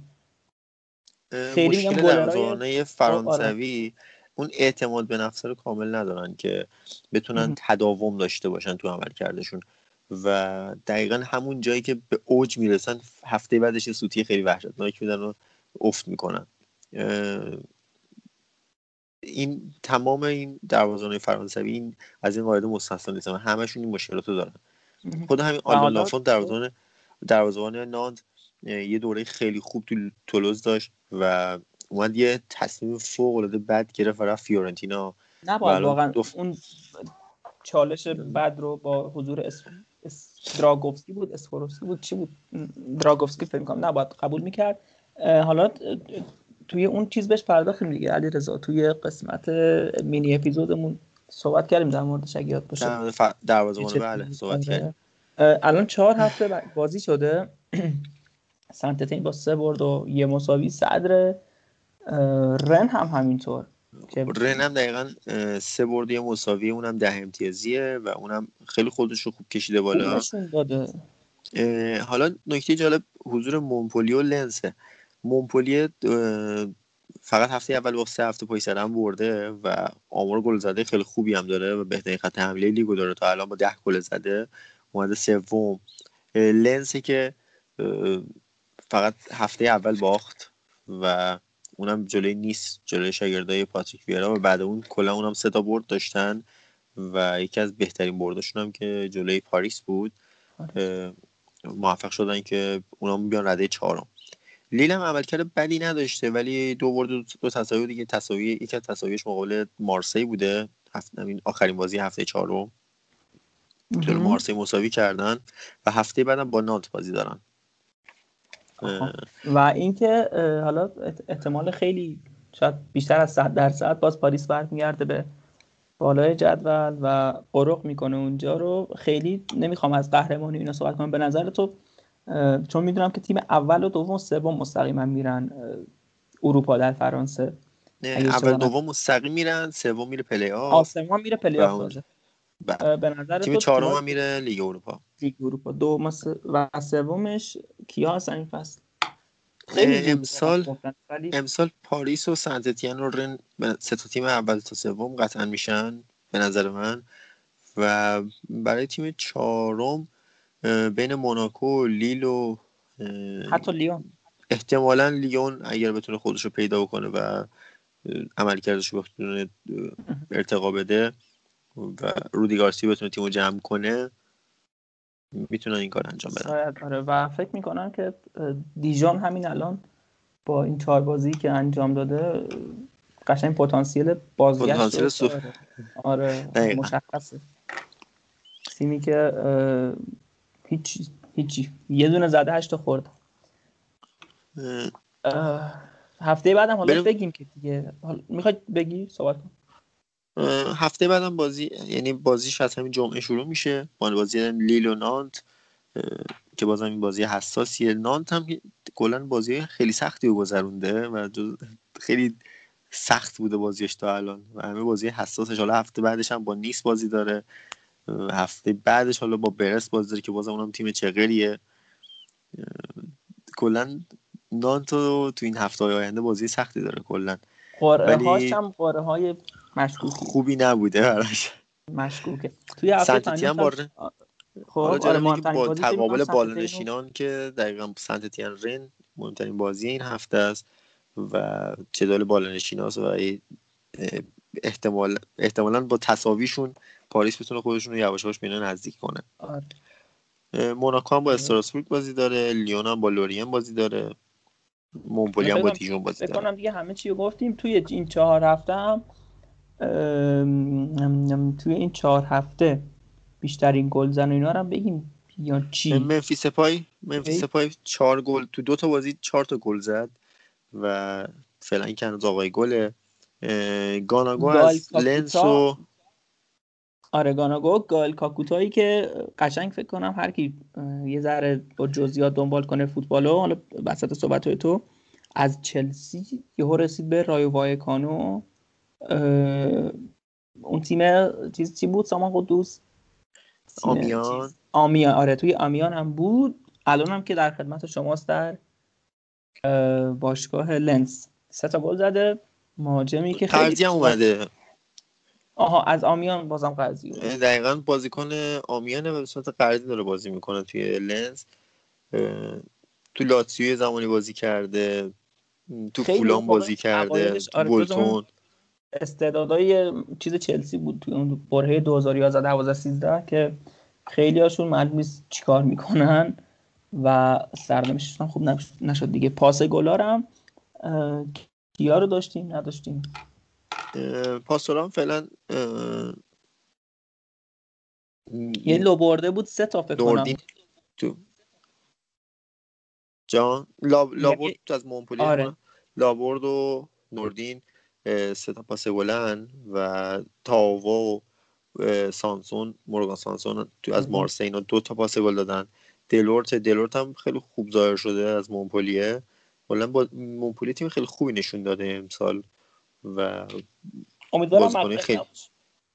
دقیقا امیدواریم حداقل امسال بتونه خودش تا آخر فصل نگه داره و جزو مدعیا باشه خیلی تیم دوست داشتنی هست خیلی تیم خوبیه فکر می‌کنم که علیرضا دیگه همه چی رو کامل و جامع و اه، حالا یه نکته ای. که می‌خوام بگم دو, دو تا بازیکنن یکی اه، آراوخوه دفاع دفاع راست لیل آراوخو هم مال و که قرضی اومده یا اون نیست اشتباه نه نه نه نه آراوخو اون نیستش. دو سال دو سال تو لیل بازی می‌کنه لویز آراوخو و ستاره این دوتا بازی آخر لیل بوده. و میانگین گل زده بر حسب دقایق بازیشونه که لویز آراوخو اه، هر 58 دقیقه یه گل زده و بالاتر از اون امون رنارده که مهاجم نانته. من اینو گفتم چون دقیقا نانت وجود داره توش گفتم و دقیقا اشاره بهش بکنم. ما سعی اه، می‌کنیم از این بعد خیلی نانتی باشیم اینجا. بدون تعارف میگم اینجا لیگ فرانسه است و ما همه طرفدار نانتی هر کی می‌خواد هر کی ناراحت جمع کنه به. رنارد تو همین بازی با سنتتیان وارد زمین شد و گل زد و تعویض طلایی گورکوف بود. به ازای هر 36 دقیقه یه دونه گل زده. کلا 36 دقیقه بازی کرده و یه دونه گل زده.